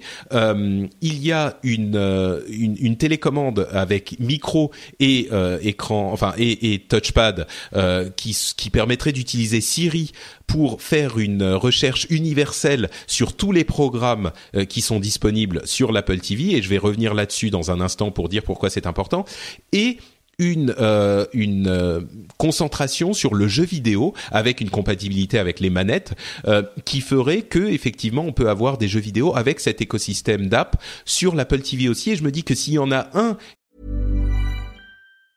There's never been a faster or easier way to start your weight loss journey than with PlushCare.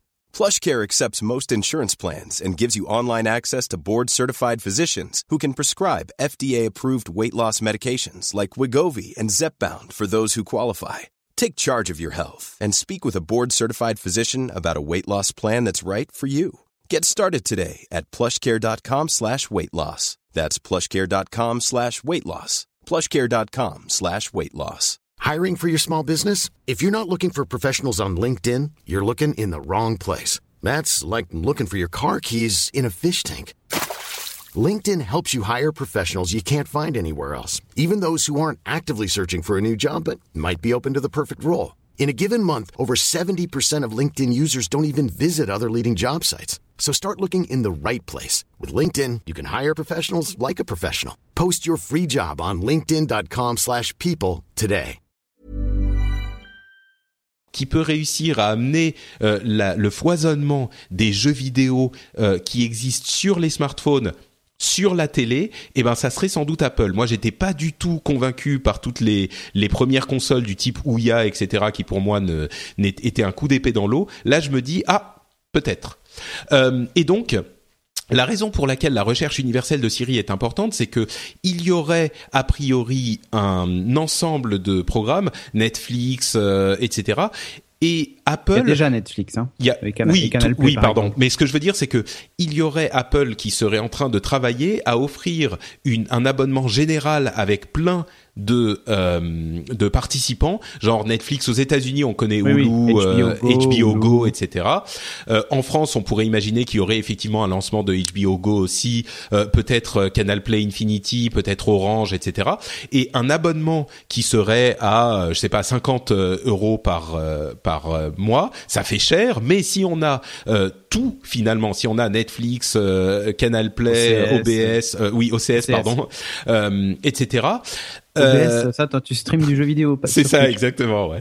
euh, donc OCS, etc. Plus des rumeurs selon lesquelles Apple serait en train de regarder, d'étudier la possibilité de produire des trucs eux-mêmes. Et a priori, pourquoi pas, parce qu'ils le font déjà dans la musique. Euh, donc de produire en vidéo, ça, ça arriverait peut-être au début de l'année prochaine, peut-être. Hein, c'est vraiment hypothétique. Euh, pour attirer les gens avec une partie du contenu exclusif. Et du coup, vous payez ce truc vous avez euh, votre euh, pour 40-50 euros, vous faites votre recherche avec Siri, vous dites euh, maintenant je veux voir Game of Thrones saison 5 et là il vous dit tout de suite exactement là où c'est disponible sur tous les services qui sont connectés à la télévision, y compris iTunes si vous voulez acheter, etc. Peut-être que ça pourrait fonctionner quoi. Alors ça c'était la promesse de, de Google TV hein. Oui, d'avoir une recherche générale et tout ça. Et c'est là que on voit que, enfin, on verra. Hein, mais moi, je me dis que avec Apple, ils ont une telle force de frappe que chez eux, ça pourrait marcher. Je sais pas. Bon, moi, je possède les trois générations d'Apple TV. J'ai donc la, première, celle qui avait un disque dur dedans, euh, la seconde et la troisième. Euh, tout simplement parce que bah, j'utilise, bon là maintenant Netflix, mais j'utilisais beaucoup AirPlay euh, pour mes media centers et tout ça, et ça marche. Enfin, je veux dire, c'est du Apple, donc ça marche euh, out of box, quoi. C'est très facile à configurer, euh, c'est euh, c'est top. Euh, après, tu vois, les applications, les jeux et tout ça existent sur les Android TV euh, actuels, sur Nexus Player par exemple, et ce genre de trucs. Il y a même des applis tierces, donc tu peux installer des media centers, tu peux faire plein de trucs dessus. là où il y a une vraie différence avec l'Apple TV, c'est que peut-être qu'Apple va nous proposer, euh, le, justement, ça rejoint ce que tu dis avec la recherche universelle, mais du contenu. Parce que c'est bête à dire, mais c'est sympa d'avoir une, euh, une télé, euh, une télé, enfin une télé connectée avec tout un tas de trucs, mais si tu as pas de contenu euh, dans, dans ta télé connectée, bah elle sert à rien, quoi. Donc le bah, fait d'avoir un abonnement qui regrouperait tout, c'est vrai que ça, ça, là pour le coup, enfin pour les, les, les, les, alors comment est-ce qu'ils appellent ça aux États-Unis, les euh, de quoi tu euh, parles euh, mince, les gens qui coupent le câble. ah, les, cord, les cord cutters. Cord cutters, voilà, qui, qui eux en fait n'ont plus euh, n'ont plus qu'une connexion internet et parce que par des services de VOD ou de en, en, ligne et finalement ne regardent plus la télé en direct. Ça deviendrait juste la box ultime et ça va dans le sens de l'histoire, enfin dans ce que fait Apple finalement, euh, de, de modifier un marché complet, de révolutionner la télévision. Ça serait de dire bah aujourd'hui la télé, vous regardez ce que vous voulez quand vous voulez, vous vous posez pas de questions, il n'y a pas de et, pour, et pour, moi, c'est, je pense que la télé, à part pour certains trucs, toi, les événements sportifs, les, euh, les comment s'appelle, les, les news et ce genre de trucs qui ont besoin d'avoir un, un, vrai direct, tu vois, des événements planétaires, type euh, Jeux Olympiques, tu vois, ce genre de trucs. Ouais, même les matchs de foot. Les matchs de foot, oui, tout à fait, qui sont à heure précise et tout ça. Enfin bon, il y a des choses que, que le, la VOD ne remplacera pas, ça c'est clair. Mais euh, pour tout le reste, euh, je pense que euh, on pourrait se passer de d'utiliser la télévision et, hmm. moi le premier hein, je regarde plus aucune série ou aucun film à la télévision quoi mais à vrai dire, même même pour les trucs en streaming, euh, enfin pour les trucs en direct, le, le streaming a prouvé que ah, la NFL pour des gros événements, voilà, ils le font. Ça sont sur Apple TV hein, déjà. Euh, Geoffrey, oui. On, avait beaucoup de, enfin moi c'est un peu pareil. J'ai plus de télé, j'ai ma box, euh, j'ai pas de box télé, etc. J'ai un peu viré tout ça parce que je regarde tout en décalé ou voilà. ou quand c'est du live, on trouve toujours un live euh, en, en, ligne quelque part. On se débrouille toujours. Et après, je pensais aussi par rapport à cette box TV, euh, voilà, il y a beaucoup d'attentes et d'espoir. Euh, et, et, je regarde un peu par rapport à Apple Music. J'ai l'impression que ça a fait un petit flop quand même, où les gens se sont pas forcément réabonnés derrière Apple Music. Peut-être qu'ils essaieront de recaler Apple Music dans l'Apple TV. Mais c'est sûr, ça, en fait, aujourd'hui, aujourd'hui, il n'y a pas eu de mise à jour de l'OS puisqu'ils attendaient. En gros, ils avaient dit que Apple Music arriverait sur sur Apple TV en septembre enfin this fall donc en gros ouais c'est ça c'est septembre octobre euh, ils attendent ils attendent enfin ils l'avaient annoncé. Bon s'il y a une nouvelle Apple TV on a compris pourquoi. Euh, c'est vrai que moi moi c'était embêtant parce que je me, je me sers mon Apple TV qui est sous ma télévision euh, je m'en sers pour écouter de la musique. Donc jusqu'à maintenant j'étais obligé en gros de prendre mon iPhone et de d'envoyer via AirPlay euh, mon contenu Apple Music tu vois. Et ma télé était allumée avec les Cédric t'as un petit t'as un petit faux contact je crois sur ton micro ah. ça c'est toi le faux contact. Non, ça marche, mais ça fait des. Le, le bouge pas parce que ça fait des. Tu vois Comme ça. C'est l'homme du futur. Ouais, c'est l'homme du futur qui a. C'est mieux. Que ouais. Bon, bouge plus, vas-y. Je ne bouge plus. Donc, je disais, le, le, le truc, c'est que j'étais obligé de passer par mon iPhone pour streamer le truc. C'est branché sur mon home cinéma. Enfin, je bénéficiais de la musique comme ça. Euh, mais c'est vrai que voilà, l'Apple, enfin le Apple Music a du sens sur ça. Aujourd'hui, bon, je suis passé dans l'écosystème Microsoft, donc euh, j'utilise plutôt Groove Music ou Spotify euh, sur ma Xbox, mais qui fait finalement la même chose, quoi. Tu vois. En mm. gros, l'Apple TV a les moyens de devenir euh, une Xbox. Alors évidemment, le jeu sera pas le même, mais les jeux seront pas les mêmes. Mais aujourd'hui, j'ai Netflix sur ma Xbox, j'ai Plex sur ma Xbox, j'ai il y a Canal Play sur ma Xbox, enfin tout y est quoi. Ouais, ouais, ouais, non, mais c'est sûr. Et je pense que effectivement les ceux qui, ceux qui ne veulent pas de console de salon, ça, peut être justement la, la bonne alternative. Exactement. Et, et je pense que je pense qu'effectivement les joueurs, bah et moi le premier, je vais garder ma, ma PlayStation et ma Xbox, il y a pas de problème. Mais euh, les gens qui jouent sur téléphone, c'est des gens qui qui sont euh, souvent des gens qui ne joueraient pas forcément, qui n'achèteraient pas une machine dédiée. Et on est oui. Je suis ouais, t'es, t'es méchant. Non, mais je veux dire, je suis pas convaincu que ces gens-là se mettent à jouer sur leur sur leur télé parce que sur téléphone, tu joues quand t'as rien de mieux à faire. Quand t'es euh, quand t'es ce type de joueur, c'est la distinction que je fais souvent entre casual et core euh, gamer, c'est-à-dire que les joueurs casual jouent euh, euh, jouent quand ils ont du temps et les joueurs core se créent du temps pour jouer. Et euh, quand tu veux jouer sur ta télé, vraiment tu t'assois et tu choisis de jouer à un jeu. Donc tu c'est que tu tu choisis de faire ça plutôt qu'autre chose. Donc je suis pas convaincu que ces gens-là se mettent à jouer, mais peut-être qu'il y aura une petite partie des gens qui se mettront à jouer. Et puis ces appareils sont suffisamment puissants pour avoir des, des, des graphismes corrects aujourd'hui, euh, ce qui était peut-être même pas le cas à l'époque de Luya il y a euh, quelques années, hein, même trois ans, ça peut suffire à, à, faire évoluer les choses dans ce domaine. Euh, L'Apple TV risque d'avoir un, un, processeur A8 qui est un petit peu ancien, mais en même temps, comme elle est connectée au courant tout le temps, ils peuvent la, le, faire tourner un petit peu plus vite. Donc euh, bon, bref, c'est il y a, y a, beaucoup de questions, mais moi, la question qui m'intéresse le plus en fait, c'est euh, et, et, je vais demander à Geoffrey qui, qui connaît ce monde du développement d'app. Euh, bon, en même temps, Cédric, toi aussi, mais toi, t'es un gros fanboy, donc euh, on, on se oh. fie pas à ce que tu dis. Euh, mais est-ce que quand je dis la force de frappe d'Apple, l'importance qu'a Apple dans ses marchés en ayant créé l'écosystème des apps sur téléphone et puis sur tablette, euh, est-ce que c'est vrai qu'il pourrait avoir une force de frappe pour euh, donner un vrai coup d'accélérateur à cette euh, ce marché des box télé, euh, peut-être ailleurs dans le monde en tout cas et un petit peu moins en France parce qu'on a tous des box, mais développer cet écosystème de développeurs justement, ou est-ce que c'est moi qui me fais des illusions? Pour l'instant, j'ai l'impression que c'est pas encore mieux. Enfin voilà, y en France, c'est particulier la télévision le fait d'avoir sa télévision dans son foyer, euh, le, fait que on a passé avec des décodeurs TNT. Enfin, il y a encore beaucoup de foyers euh, en France qui ont euh, qui sont très old school là-dedans et de là à acheter une box Apple pour une Apple TV pour mettre pour remplacer tout ça, je pense qu'il y a vraiment pas mal de pas mal de chemin. Non, c'est sûr que le marché est différent aux États-Unis, mais je veux dire pour les développeurs dans le monde, au niveau du monde, est-ce que ils se diraient ah ouais là il faut que j'y aille quoi après, euh, les développeurs, ce qu'ils regardent, enfin, c'est forcément le nombre d'utilisateurs. Tu vois, tu te dis, euh, euh, en termes de liberté, on peut déjà faire beaucoup de trucs sur les box, même si la qualité des applis, elle n'est pas énormément passionnante. mais, mais je pense que voilà, dès que tu commences à avoir un nombre d'utilisateurs représentatif, tu fonces dessus. Moi, je vois dans le développement d'app, il y a beaucoup d'applis que les gens font directement d'abord sur Android parce que c'est le cœur de cible et c'est là où il y a le plus d'utilisateurs pour leur projet. Euh, ou alors d'abord euh, d'abord sur iOS parce que euh, voilà pour les mêmes raisons. Donc je pense que ça, ça va dépendre vraiment des, des types d'applications qui seront mises sur le sur le marché et puis dans les dans les dans les usages des gens, en fait, dans leurs mains. Qu'est-ce qu'on va leur mettre sous les yeux Et à partir de là, ça va, c'est là où les développeurs vont s'engager ou pas à, à, à créer des applications. Par contre, pour l'instant, moi personnellement, je suis pas super convaincu. Là, ça reste, voilà, euh, ça reste un écran supplémentaire et la, et la marge entre euh, la télévision et l'écran d'ordinateur. voilà, il y a beaucoup de, de, de, gens qui balancent leur télé pour regarder juste un écran d'ordi ou, ou pour ou pour juste garder ça même uniquement sur leur téléphone, qui regardent des trucs en live sur leur téléphone, etc. le, je pense il y a, y a, encore beaucoup beaucoup de chemin à faire pour pour en arriver là, quoi.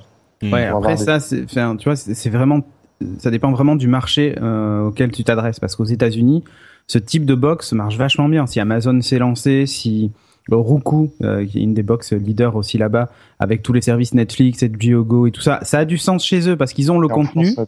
Chez nous, c'est, on n'est pas là. Euh, Free a quand même réagi ces derniers mois puisqu'ils ont ouvert au développement les Freebox euh, Player. Euh, c'est parce qu'en fait, ils ont senti le truc arriver. Et il y avait déjà un store d'applications pourri avec euh, deux, deux, jeux, deux jeux nuls et rien d'autre dedans, quoi. Mais vraiment, hein, c'est très très nul hein, sur la Freebox Player, les, les applis que tu pouvais installer. Là, on sent qu'ils se sont dit, oula, il y a peut-être un truc à faire, on va peut-être pas se laisser distancer. Donc, ils ont ouvert le truc aux développeurs. On peut d'ailleurs passer sa box en, en mode développeur si on veut. Parce qu'ils se sont dit, si jamais les gens achètent ce genre de truc, ils passeront plus par nos box. On vendra plus que de l'internet et sauf que eux, bah, ils font aussi leur beurre sur le service télé, quoi. J'avais été approché euh, par Bouygues pour les mêmes raisons, pour faire du design d'interface pour leur box et tout ça. Et ils ont les, exactement les mêmes problématiques. Sauf ils ont peur de, se, de, se, faire manger par, par ces gens-là. Alors heureusement en France, le marché est différent, donc ils sont encore sauvés. Ils sont sauvés, mais, mais, mais, jusqu'à quand? Ils réagissent très très mal. En fait, euh, ils ont peur de se faire bouffer et plutôt que d'ouvrir aux développeurs, de d'ouvrir. De, non, ils essaient d'imposer, euh, d'imposer. Ils imposent leurs trucs pour avoir leurs applis, leur langage, leur système et en essayant de, de faire n'importe quoi. C'est raté. Et c'est et mine de rien, c'est pour ça que euh, moi je crois à cette force de frappe d'Apple. D'une part parce que le marché américain qui quand même donne le là souvent dans ce type de technologie est mûr pour une, euh, une, une pour pour ces box et on sait qu'on voit qu'il y a une demande mais que personne n'arrive à faire une offre vraiment euh, mm. simple et unifiée. Donc c'est exactement le genre de marché dans lesquels Apple peut euh, avoir un impact. et d'autre part parce que effectivement la, la force d'Apple vient aussi du fait qu'ils sont un constructeur qui ont un produit euh, qui a un écosystème et qui sont pas éparpillés parce que Roku est très a énormément de succès effectivement mais ils sont ils ont pas cette reconnaissance publique cette force marketing etc donc euh, je me dis que ah peut-être qu'Apple peut euh, mais bon, non, bien sûr. On verra, après, il y a, y a, une des fonctionnalités que, après, c'est du gadget, hein, mais que j'aimerais bien voir sur ce truc-là, c'est. C'est HomeKit enfin.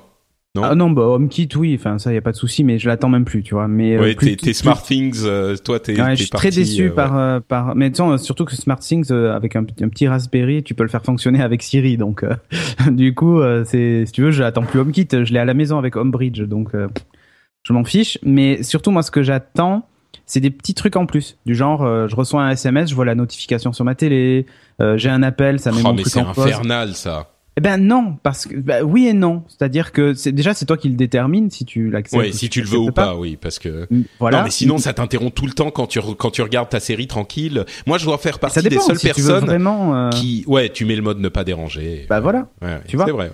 En fait, et, et, et, si ça fait box domotique, tu vois, tu pourrais très bien avoir un tableau de bord. Enfin, moi, j'aimerais qu'ils changent ce page d'accueil de l'Apple TV qui est pour moi catastrophique. Ah bah l'idée c'est de mettre iOS pour de vrai dedans, donc de refaire, voilà, mais que euh, de refaire un tableau le tout. De bord avec euh, la température de ta maison machin. c'est mm. compatible avec HomeKit, donc euh, tu vois euh, euh, que t'aies tes dernières notifs, tes derniers machins. Enfin, ça serait assez cool que t'aies une finalement ce qu'on voit dans les dans les films d'anticipation, tu sais ces espèces d'interfaces où quand tu te lèves le matin, t'as la température qui apparaît, le machin, le truc, tu vois, les dernières. c'est ouais, c'est genre la, la, voix la voix suave qui qui te dit Hello Mr Bonnet, welcome. today today is going to be Mais ça c'est ça c'est fantastic weather with your mais avec la voix et tout. Oui, mais, mais avec Sonos et SmartThings, ah, je l'ai ça. Et c'est une femme, il n'y a pas de voix masculine. Ah, mais c'est parce par que... Rapport, par, par, rapport à tous les gens qui, qui, qui conçoivent justement ces, ces box et, et, voilà, par rapport aux télé, euh, la prétention même des, des, de, tout ça, c'est de croire que la télé c'est encore le first screen, quoi. Et, ouais, euh, mais ça c'est faux. Et pour avoir bossé avec Canal, etc. Euh, la, tu sais, ils travaillaient sur, beaucoup sur la question du second screen en disant voilà le téléphone c'est le second screen, etc. En fait, c'est faux, c'est l'inverse. Maintenant, le, first screen, c'est ton smartphone et le second screen, c'est la télé. Exactement. Et ça, il va falloir avaler la pilule, c'est compliqué à entendre, quoi. Mm. Parce que ton, ton téléphone, enfin l'écran du téléphone, tu le vois euh, quasiment au moins une fois par heure. Enfin, j'exagère, mais c'est presque ça. Ouais. Euh, et alors que la télévision, bah, c'est uniquement le soir quand tu rentres ou éventuellement le matin, mais le reste du temps, elle est pas avec toi, quoi. Donc c'est Ouais, clair Et puis quand tu regardes une émission, le plus intéressant, c'est ce qui est en train de se dire sur Twitter et, et sur les échanges. euh, Voilà, quand Mais- on voit tous les live tweets. euh, Mais je sais pas, moi, moi je dois être, euh, moi je dois être différent de, du reste du monde. Enfin, je, je sais que je suis différent. Je, je suis différent. du passé. Euh, voilà, c'est ça. non, mais moi, quand je regarde, quand je regarde une série que j'aime bien, euh, je suis vraiment dans la série et je regarde même pas mon téléphone. Peut-être une fois euh, pour vérifier un truc, mais Moi, les séries qui me font peur, ça me permet de pas trop être dans le truc et de sursauter, Ouais. tu vois. Stress ouais, ça. ouais, c'est Ouais, ça. ça me permet de déstresser. Non, non, mais c'est vrai, Bon. je suis, d'accord avec toi. Moi aussi, j'ai tendance à, à, à, à tout couper et à, et à regarder ça, ma ouais. série et en profiter. Non, mais ça, ça, tout à fait. À moins que ça soit vraiment une série pourrie. euh. C'est ça. Pardon, Geoffrey? Si quand tu regardes un match de foot ou un truc, euh, Ouais, là, c'est pas pareil. pas Oui, pareil. oui, Et- c'est vrai, c'est vrai. C'est On est beaucoup plus mou, quoi. T'as pas la- Enfin, c'est beaucoup Ouais. plus mou. ouais. T'as pas un Ouais. but toutes les deux secondes. Tu dis, ah, je vais le rater, je vais le rater, tu vois. Ouais. C'est clair.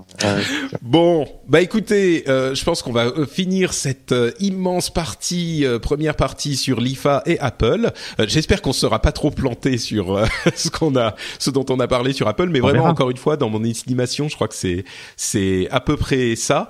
Euh, maintenant, euh, vous pouvez écouter Upload euh, ou même nous suivre en live si vous nous écoutez assez vite. Ouais. Mercredi, euh, c'est quoi? C'est mercredi 9 à 19h. À 19h, ouais. 19h. On sera sur. C'est quoi l'adresse où il on faut sera aller? sur la chaîne Twitch de Geeking, donc euh, GL underscore Geeking, c'est le user. Mais à la limite, je te file, on fera un tweet euh, qui récapitule tout ça. Et puis tu pourras peut-être mettre l'embed de Twitch sur euh, French Spin, comme ça tu l'auras aussi. Enfin, tu vois. Ouais, ouais, je sais pas, c'est, c'est, mais je- on fera des tweets, on fera des Si tweets, tu fais un billet, euh, voilà, Ouais, tu le mets ouais. dedans. on verra. Mais on fera des tweets, on va se coordonner. C'est ça, exactement. On vous Bon, écoutera avec plaisir. oui, bah j'espère. Bah, j'espère. installe l'appli Twitch, comme ça, ça marchera bien sur ton téléphone. Euh, eh ben écoutez, on va passer aux news et rumeurs, mais avant ça, je voudrais encore une fois remercier les patriotes, les gens qui soutiennent l'émission et qui sont vaillants dans leur euh, engagement financier pour que cette émission existe et continue à être appréciée par tous, y compris ceux qui ne participent pas.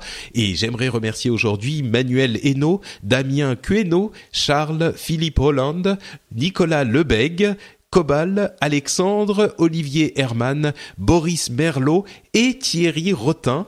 Euh, on, on commence à arriver au moment où ça fera un an que euh, je me suis lancé. Quelqu'un m'a fait remarquer, je crois que c'était Johan, euh, qui m'a fait remarquer sur Twitter il y a quelques jours que ça faisait euh, exactement un an que j'avais fait mon annonce en fait euh, de, de début de, de, de grand saut en fait euh, de participation de, de podcasterisation pro. J'avais donné ma démission quelques mois avant ça, bien sûr, parce que bah, j'avais, je, je, je voulais pas faire d'annonce genre avant de me lancer vraiment. Euh, j'avais donné ma dé- démission, je savais pas trop où ça allait aller, comment ça allait se passer, et donc j'ai fait ma vidéo d'annonce euh, sur YouTube, comme euh, comme vous le savez, et la réponse de la communauté a été hyper positive. Donc euh, un immense merci à vous tous une fois de plus. Je pense que j'en parlerai un petit peu plus quand ça fera effectivement un an que je me serai lancé. C'était début novembre, mais euh, je voulais profiter quand même parce que c'est dans ces quelques semaines qui ont suivi le 1er septembre 2014 où je me suis rendu compte que j'avais fait le bon choix parce que les gens ont décidé de, de participer à ce Patreon euh, du rendez-vous tech et ça m'a euh, vraiment c'était un, un gros pari que j'avais fait et ça m'a tranquillisé comme euh, enfin évidemment vous pouvez l'imaginer. Donc euh, merci merci merci à tous de euh, faire vivre le rendez-vous tech de participer à cette émission de euh, vous dire que si vous appréciez cette émission et ben vous voulez bien participer un petit peu un dollar deux dollars trois dollars ce que c'est euh, et que le travail mérite salaire. Je vous je peux pas vous exprimer à quel point ça me fait plaisir de voir votre engagement. Donc merci à vous tous on continue avec les news et les rumeurs. Une petite news, j'ai enfin installé Windows 10 sur ma machine principale. Euh, j'ai eu un Ah coup de frayeur à un moment euh, parce que euh, il y avait un problème avec le son et vous le savez, euh, podcaster, moi ça me sert pas du tout le son, hein, donc euh, pas de problème. Non, mais c'était horrible, le son était pas bon, le son était complètement euh, euh, étouffé et en fait si vous faites cette mise à jour vers Windows 10, peut-être que vous aurez le même problème. Donc je vous en parle. Euh, c'était un problème qui venait du fait que, pour une raison que j'ignore, euh, les le settings, euh, les paramètres du son avaient été passés en 5.1 alors que j'ai que des, euh, des, des enceintes stéréo. Et donc ça ça ça passait par la chaîne de basse en fait qui était euh, euh, et donc j'ai retrouvé complètement par hasard, j'ai cherché mais partout sur internet, mais complètement par hasard, j'ai retrouvé le logiciel qui faisait ces paramètres et donc là j'ai compris que c'était ça. Mais ça m'a pris, mais j'ai eu, euh, je sais pas, peut-être 12 heures. Euh, non, c'est ça. Oui, c'est si si, c'est Sound Blaster, ouais. Ok, ouais. C'est une euh, une carte une carte son intégrée à la carte mère, mais qui est une carte mère euh, haut de gamme avec une carte son séparée, euh, super euh, super haute qualité et tout. Et donc c'est créative. Et euh, mais j'ai eu des, enfin j'ai 12 heures de cauchemar quoi. C'était, j'ai failli même repasser à Windows 8. Et en fait c'était de tout bête. logiciel, en termes de logiciel créatif, c'est- ça a toujours été. Limite. Ouais. à une époque, c'était bien. Quand c'était une, une société d'ingénieurs, ça marchait bien et les drivers étaient cool. Maintenant qu'ils font beaucoup de marketing, c'est Ouais. plus tout à fait la même chose. Quoi. Bah, moi j'aime bien les produits créatifs, hein, mais Ah, c'est juste aussi, hein, que. mais je trouve qu'en termes de logiciel, euh, Hmm, c'est ouais, pas parfois. aussi facile. Bah, à vrai dire, pour être honnête, moi, j'ai pas eu du tout de problème jusqu'à ce problème-là. Mais c'est ça, le pro- Oui, c'est ça sûr. qui est chiant avec Windows. C'est que ça m'a et moi j'adore Windows. Hein, me, faut qu'on me fasse pas dire ce que j'ai pas dit. Je suis hyper fan de mon PC de bureau. Je, je suis complètement heureux de l'avoir. je suis et fan je- de mon PC. Ah non, mais complètement, complètement. Je suis vraiment. Mais Ouais.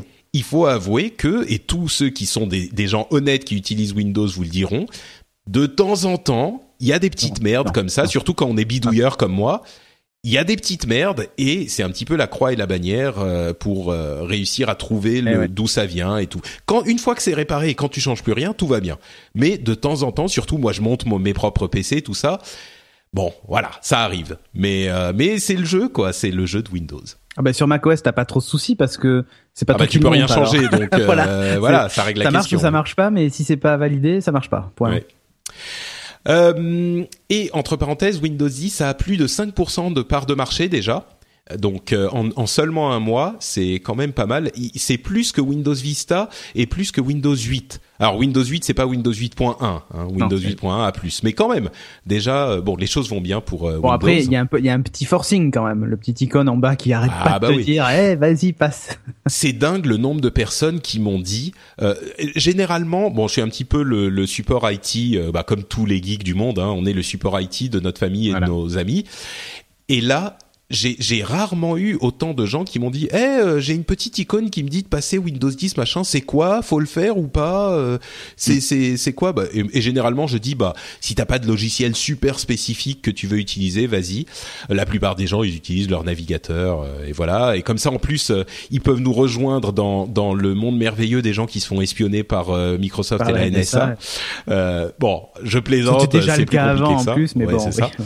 Euh, surtout les gens qui utilisent Facebook et qui utilisent C'est déjà Android et pour ça. Ouais, c'est Ouais. ça, exactement. Mais bon, à, à moins que vous ayez un, un logiciel spécifique, euh, très différent que vous utilisez, vous pouvez y aller. Au pire, vous pouvez revenir en arrière assez facilement. Donc, euh, Ouais. voilà.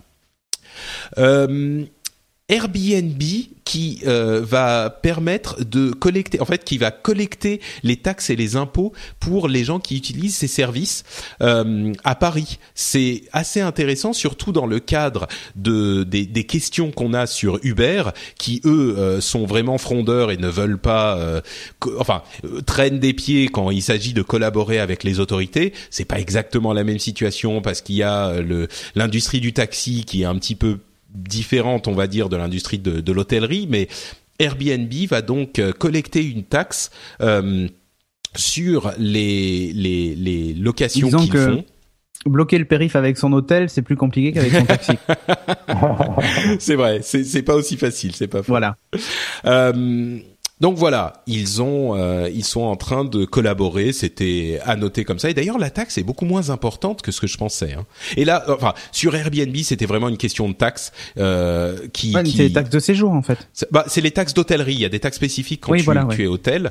Euh, Et, ça va être euh, intégré au prix en fait. En gros. ouais. exactement. Et ça va, ça va être quelques euros, euh, quelque chose comme ça. Mais bon, bref. Oui, c'est pas grand chose. Hein. C'est genre un euro, euh, enfin ou deux, même pas. Des fois, c'est même moins. Ça dépend de ce Ouais. que tu loues et du montant. et- Et il faudrait nor- normalement, ce qu'il disait, c'est qu'il fallait la collecter euh, soi-même quand on louait son son bien plus de X nuits par par an. Évidemment, personne ne le faisait. Maintenant, Airbnb va le faire eux-mêmes. Comme ça, ça sera. Pour ça, on est assez proche des Grecs. pas payer les impôts, pas déclarer certains trucs. C'est ça, ouais. Et donc, bon, là, Airbnb le fera directement à partir du, du 1er octobre. Euh, bah, c'est très bien, c'est bien que ça se règle. Je crois que les problèmes sont beaucoup plus complexes pour Uber. Évidemment, on a des, des... en fait, euh, aux États-Unis, en Californie, ils ont autorisé les, les euh, procès en groupe. Je sais plus comment ça s'appelle, les actions légales en, en, regroupement. Oui, mais cherchez le mot français. Ah, en français. Ouais. Euh, c'est procès en groupe ou en regroupement, action en regroupement, bref, c'est action collective. Action collective, ouais. Euh, contre la société euh, Uber, ce qui est important parce que ça veut dire que ça donne aux employés d'Uber euh, une sorte Un de pouvoir. statut de, de presque employé en fait, alors que le, la grande question contre laquelle, enfin, qui se pose pour Uber en ce moment, c'est est-ce que ce sont des contracteurs. Ah, merci Geoffrey. Recours collectif. Je savais qu'il y avait collectif, mais. Ouais. Euh, alors que Uber en fait euh, veut être considéré comme une société de euh, qui, qui met en relation les clients et les fournisseurs de services et pas des, une société qui emploie des chauffeurs. Évidemment, les conditions, euh, voilà, ça évite plein de trucs. Et donc aux États-Unis déjà, ils ont autorisé euh, la- le recours collectif et Bruxelles est en train, Bruxelles, pardon, on m'engueule, Bruxelles est en train Chamonix. est en train d'étudier euh, euh, le- le- l'activité d'Uber pour déterminer euh, légalement et pour de rendre une décision pour savoir s'il s'agit d'une société de service ou d'une société de transport, ce qui euh, répond un petit peu à la même question d'une certaine manière. Donc euh, voilà, et merci euh, Cédric d'avoir changé les notes de l'émission pour épeler Bru- Bruxelles B R U S S E 2 L E S. Merci. Voilà. Euh, des, des- service. des, des remarques sur euh, Airbnb ou Uber, euh, sur ces, ces nouvelles, non? On continue? Non, c'est cool. Par contre, euh, il y, a- il y avait aussi une des dérives de Airbnb, c'est qu'il y a des gens qui, par exemple, achètent des appartements à Paris et en font que de la location à l'année, quoi.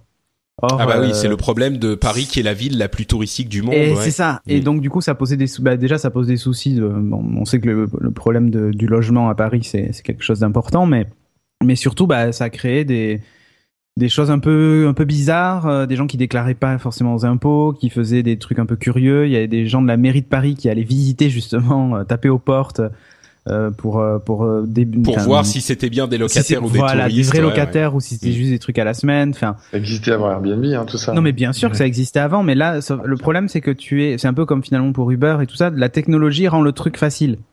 Ouais.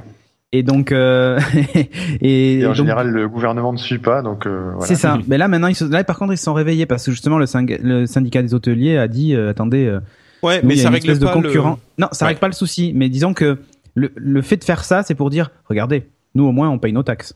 Mm. Donc euh, du coup, euh, c'est en fait j'ai un peu l'impression que cette démarche là de payer les taxes, tout ça machin, c'est un peu plus pour arrondir les angles en disant bon nous on peut pas nous reprocher ça. Après vous nous reprochez d'être sur un marché, de déréguler le marché et tout ça, mais ça c'est autre chose, tu vois.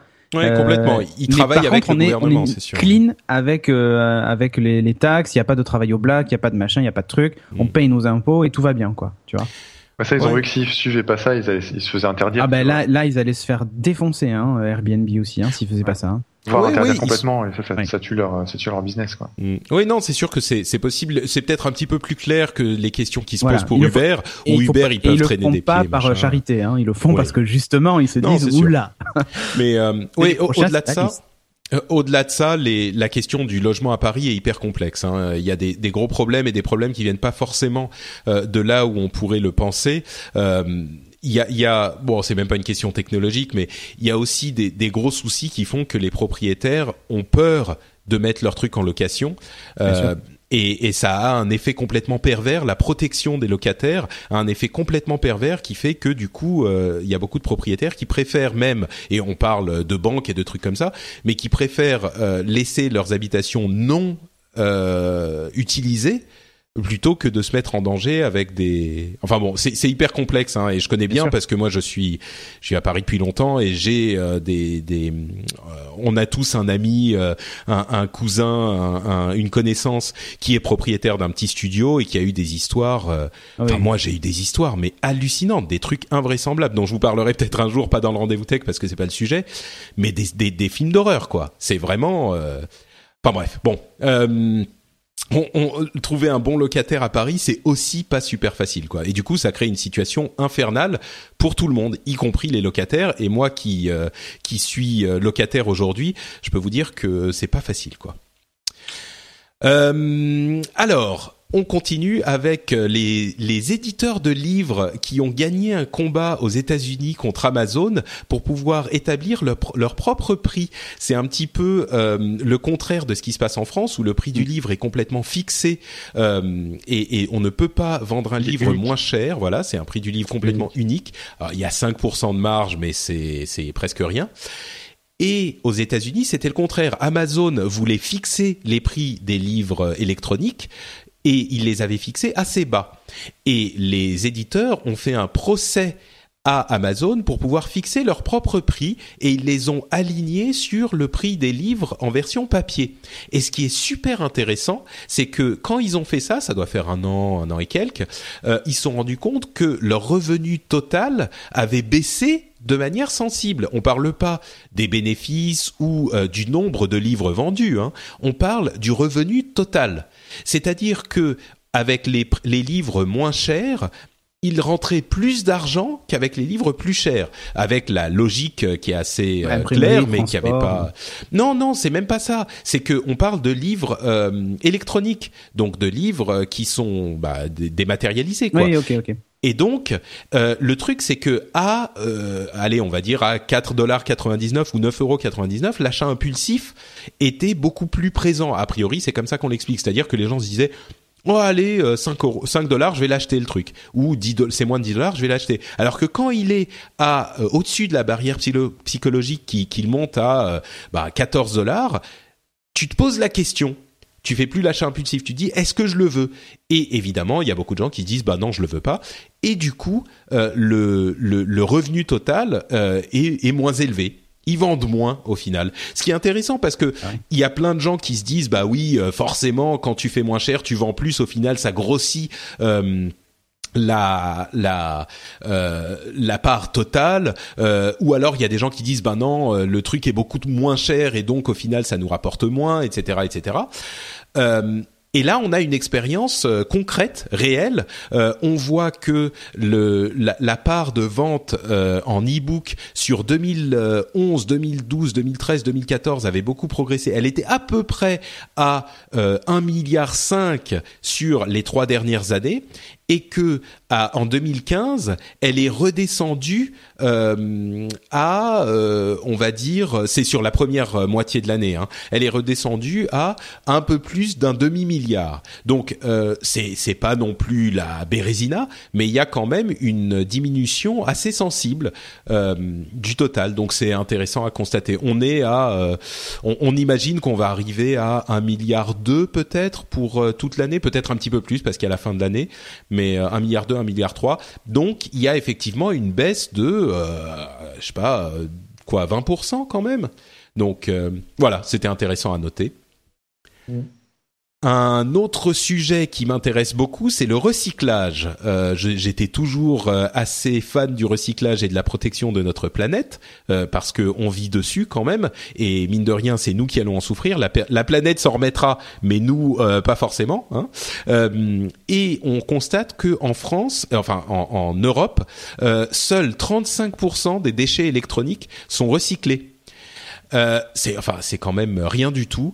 Et donc je voulais prendre ce, ce, cette occasion de vous dire, euh, c'est hyper simple le recyclage euh, des déchets électroniques. Alors les euh, batteries enfin pardon les piles vous pouvez les ramener dans n'importe quel supermarché euh, vous pouvez très simplement les enfin il y a des des, des euh, des trucs de stockage, enfin de stockage, où vous pouvez jeter juste les piles. Surtout, ne jetez pas vos piles dans la poubelle. C'est hyper mauvais pour l'environnement, mais c'est horrible. Donc, allez à votre supermarché avec vos piles, vous trouvez l'endroit où on jette les piles et vous le jetez là-dedans. Et l'autre truc, c'est les déchets électroniques classiques, genre euh, les. Alors les téléphones, généralement, ça se revend. Euh, c'est rarement euh, des trucs que vous allez jeter à la poubelle, hein, un téléphone ou une tablette. Mais par contre, votre vieille, imprimante, vos vieux claviers. Watch, ça se passe comment C'est dans quel dans quel conteneur Euh, L'Apple Watch, on attend WatchOS 2 euh, qui, qui sera normalement euh, précisé là à cet événement et on voit si on continue à l'utiliser. Moi, je vais recommencer à l'utiliser pour voir ce que ça donne. Donc pas encore, on la jette pas encore. Mais vos vieux claviers, vos vieilles souris, vos vieilles imprimantes, tout ça, ne jetez pas ça à la poubelle. Vous allez chez Darty ou à la Fnac, ils ont des endroits où vous pouvez jeter ça. Euh, demandez, ça prend deux secondes. Euh, vous y allez, vous passez et vous mettez ça dans leur euh, truc collecte de déchets. Euh, c'est c'est quelque chose d'important parce que tous ces plastiques, euh, vous, vous, savez bien que ça se passe très mal dans l'environnement aussi. Donc euh, voilà, c'était la minute, euh, le rendez-vous les verts. D'ailleurs, j'avais regardé un petit peu ce, cette étude là, et en fait, le, le, titre, c'est seuls 35% des déchets électroniques sont bien recyclés. Alors bien avec, je pense, des guillemets un petit peu, parce qu'en fait, sur les 6,15 millions de tonnes de déchets, euh, il y en a beaucoup qui sont exportés à l'étranger. Alors je sais même pas euh, où, euh, qui les accueille. D'autres qui sont recyclés, mais d'une façon non conforme à l'Union européenne. Donc je, ne sais pas trop exactement, c'est fondu ou je sais pas. Et en fait, il y en a que 750 000 tonnes qui sont juste jetées, vraiment jetées. Donc c'est c'est un pourcentage assez infime. Donc en fait, en France, on s'en sort pas si mal euh, par rapport aux autres je pays. C'est en Inde qui, qui l'envoient. Ils envoient, ouais, ouais. Mais euh, pour l'instant, en tout cas, on se sent pas trop trop mal. Mais il faut continuer, en, en effet, euh, à ne pas jeter dans la poubelle des trucs euh, qui n'ont qui n'ont pas du tout lieu d'être. Évidemment, euh, ceux qui sont pionniers là-dessus, c'est la Suède aussi, la Norvège, le Danemark, comme d'habitude. Ouais, effectivement, ils, ils, savent y faire dans les pays nordiques. Avec ma femme, euh, j'avoue que, bah, en fait, je sais pas si j'en avais, si j'en avais parlé, mais on n'a pas de poubelle de recyclage dans mon immeuble. C'est un immeuble euh, qui est pas, euh, qui est, qui est pas aux normes. Enfin, c'est pas aux normes. Je veux dire pour le recyclage, euh, ce qui me, me m'horripile. Mais bon, du coup, on sort toutes les semaines. Euh, à, moi, je me lève un, petit peu plus tôt quand les poubelles des voisins sont sorties et je vais mettre les trucs que j'ai recyclés, que j'ai gardés toute la semaine, dans les poubelles de recyclage des voisins. Et, euh, c'est incroyable comme les les les gardiennes sont euh, infernaux, infernales et infernaux avec ces trucs-là. On m'engueule presque à chaque fois. C'est dingue. Je, je, vais mettre les trucs, enfin les poubelles, elles vont être vidées euh, 20 minutes plus tard par euh, les, les camions qui arrivent. Je me lève tôt pour justement faire chier personne, pour les mettre dans les poubelles qu'il faut euh, dix minutes avant que le camion passe. Et à chaque fois, il y a euh, quelqu'un pour me dire euh, ah mais c'est pas votre poubelle, euh, c'est machin, c'est ceci. Mais enfin c'est je, je recycle, madame, je recycle. Ouais, après, maintenant, enfin, je sais que nous, par exemple, à Talence, donc à côté de Bordeaux, on va être facturé du ramassage des déchets en fonction du poids des poubelles que l'on a tu vois, de la quantité de poubelles et ainsi de suite. Donc euh, du coup, ça va devenir un vrai problème parce que ouais, ouais. si ton voisin d'à côté t'aime pas, il te met un parpaing dans le. oui, c'est vrai, c'est vrai, c'est vrai. Voilà, mais il y a, y a vraiment un il y a vraiment un effort à faire. Hein. Je vois, euh, en plus, on sait jamais trop quoi recycler, et c'est rigolo parce qu'en fonction, de, enfin rigolo ou pas, en fonction des euh, des municipalités, c'est les, certains produits se recyclent et, et dans d'autres, ils ne se recyclent pas en fait. Mmh. C'est en fonction du centre de, de, de tri finalement. Donc euh, c'est ça devient très compliqué si tu déménages souvent ou tu changes de région, tu auras peut-être pas le même recyclage vrai, ouais. dans toutes les régions. Donc c'est compliqué. On se dit mais pourquoi certains le font et d'autres le font pas? Enfin c'est vrai que c'est important, c'est hyper important de le faire, mais euh, c'est encore une fois, les, les, gens le feront quand ça sera simple. Voilà. Donc en fait, il faudrait demander à Apple de s'occuper du recyclage. c'est ça. non, non, mais tu vois, il, faut, il faudrait simplifier le, le processus. Ouais. Bah, je sais pas. Ouais, bon. Il y a, y a un truc à faire de ce côté-là.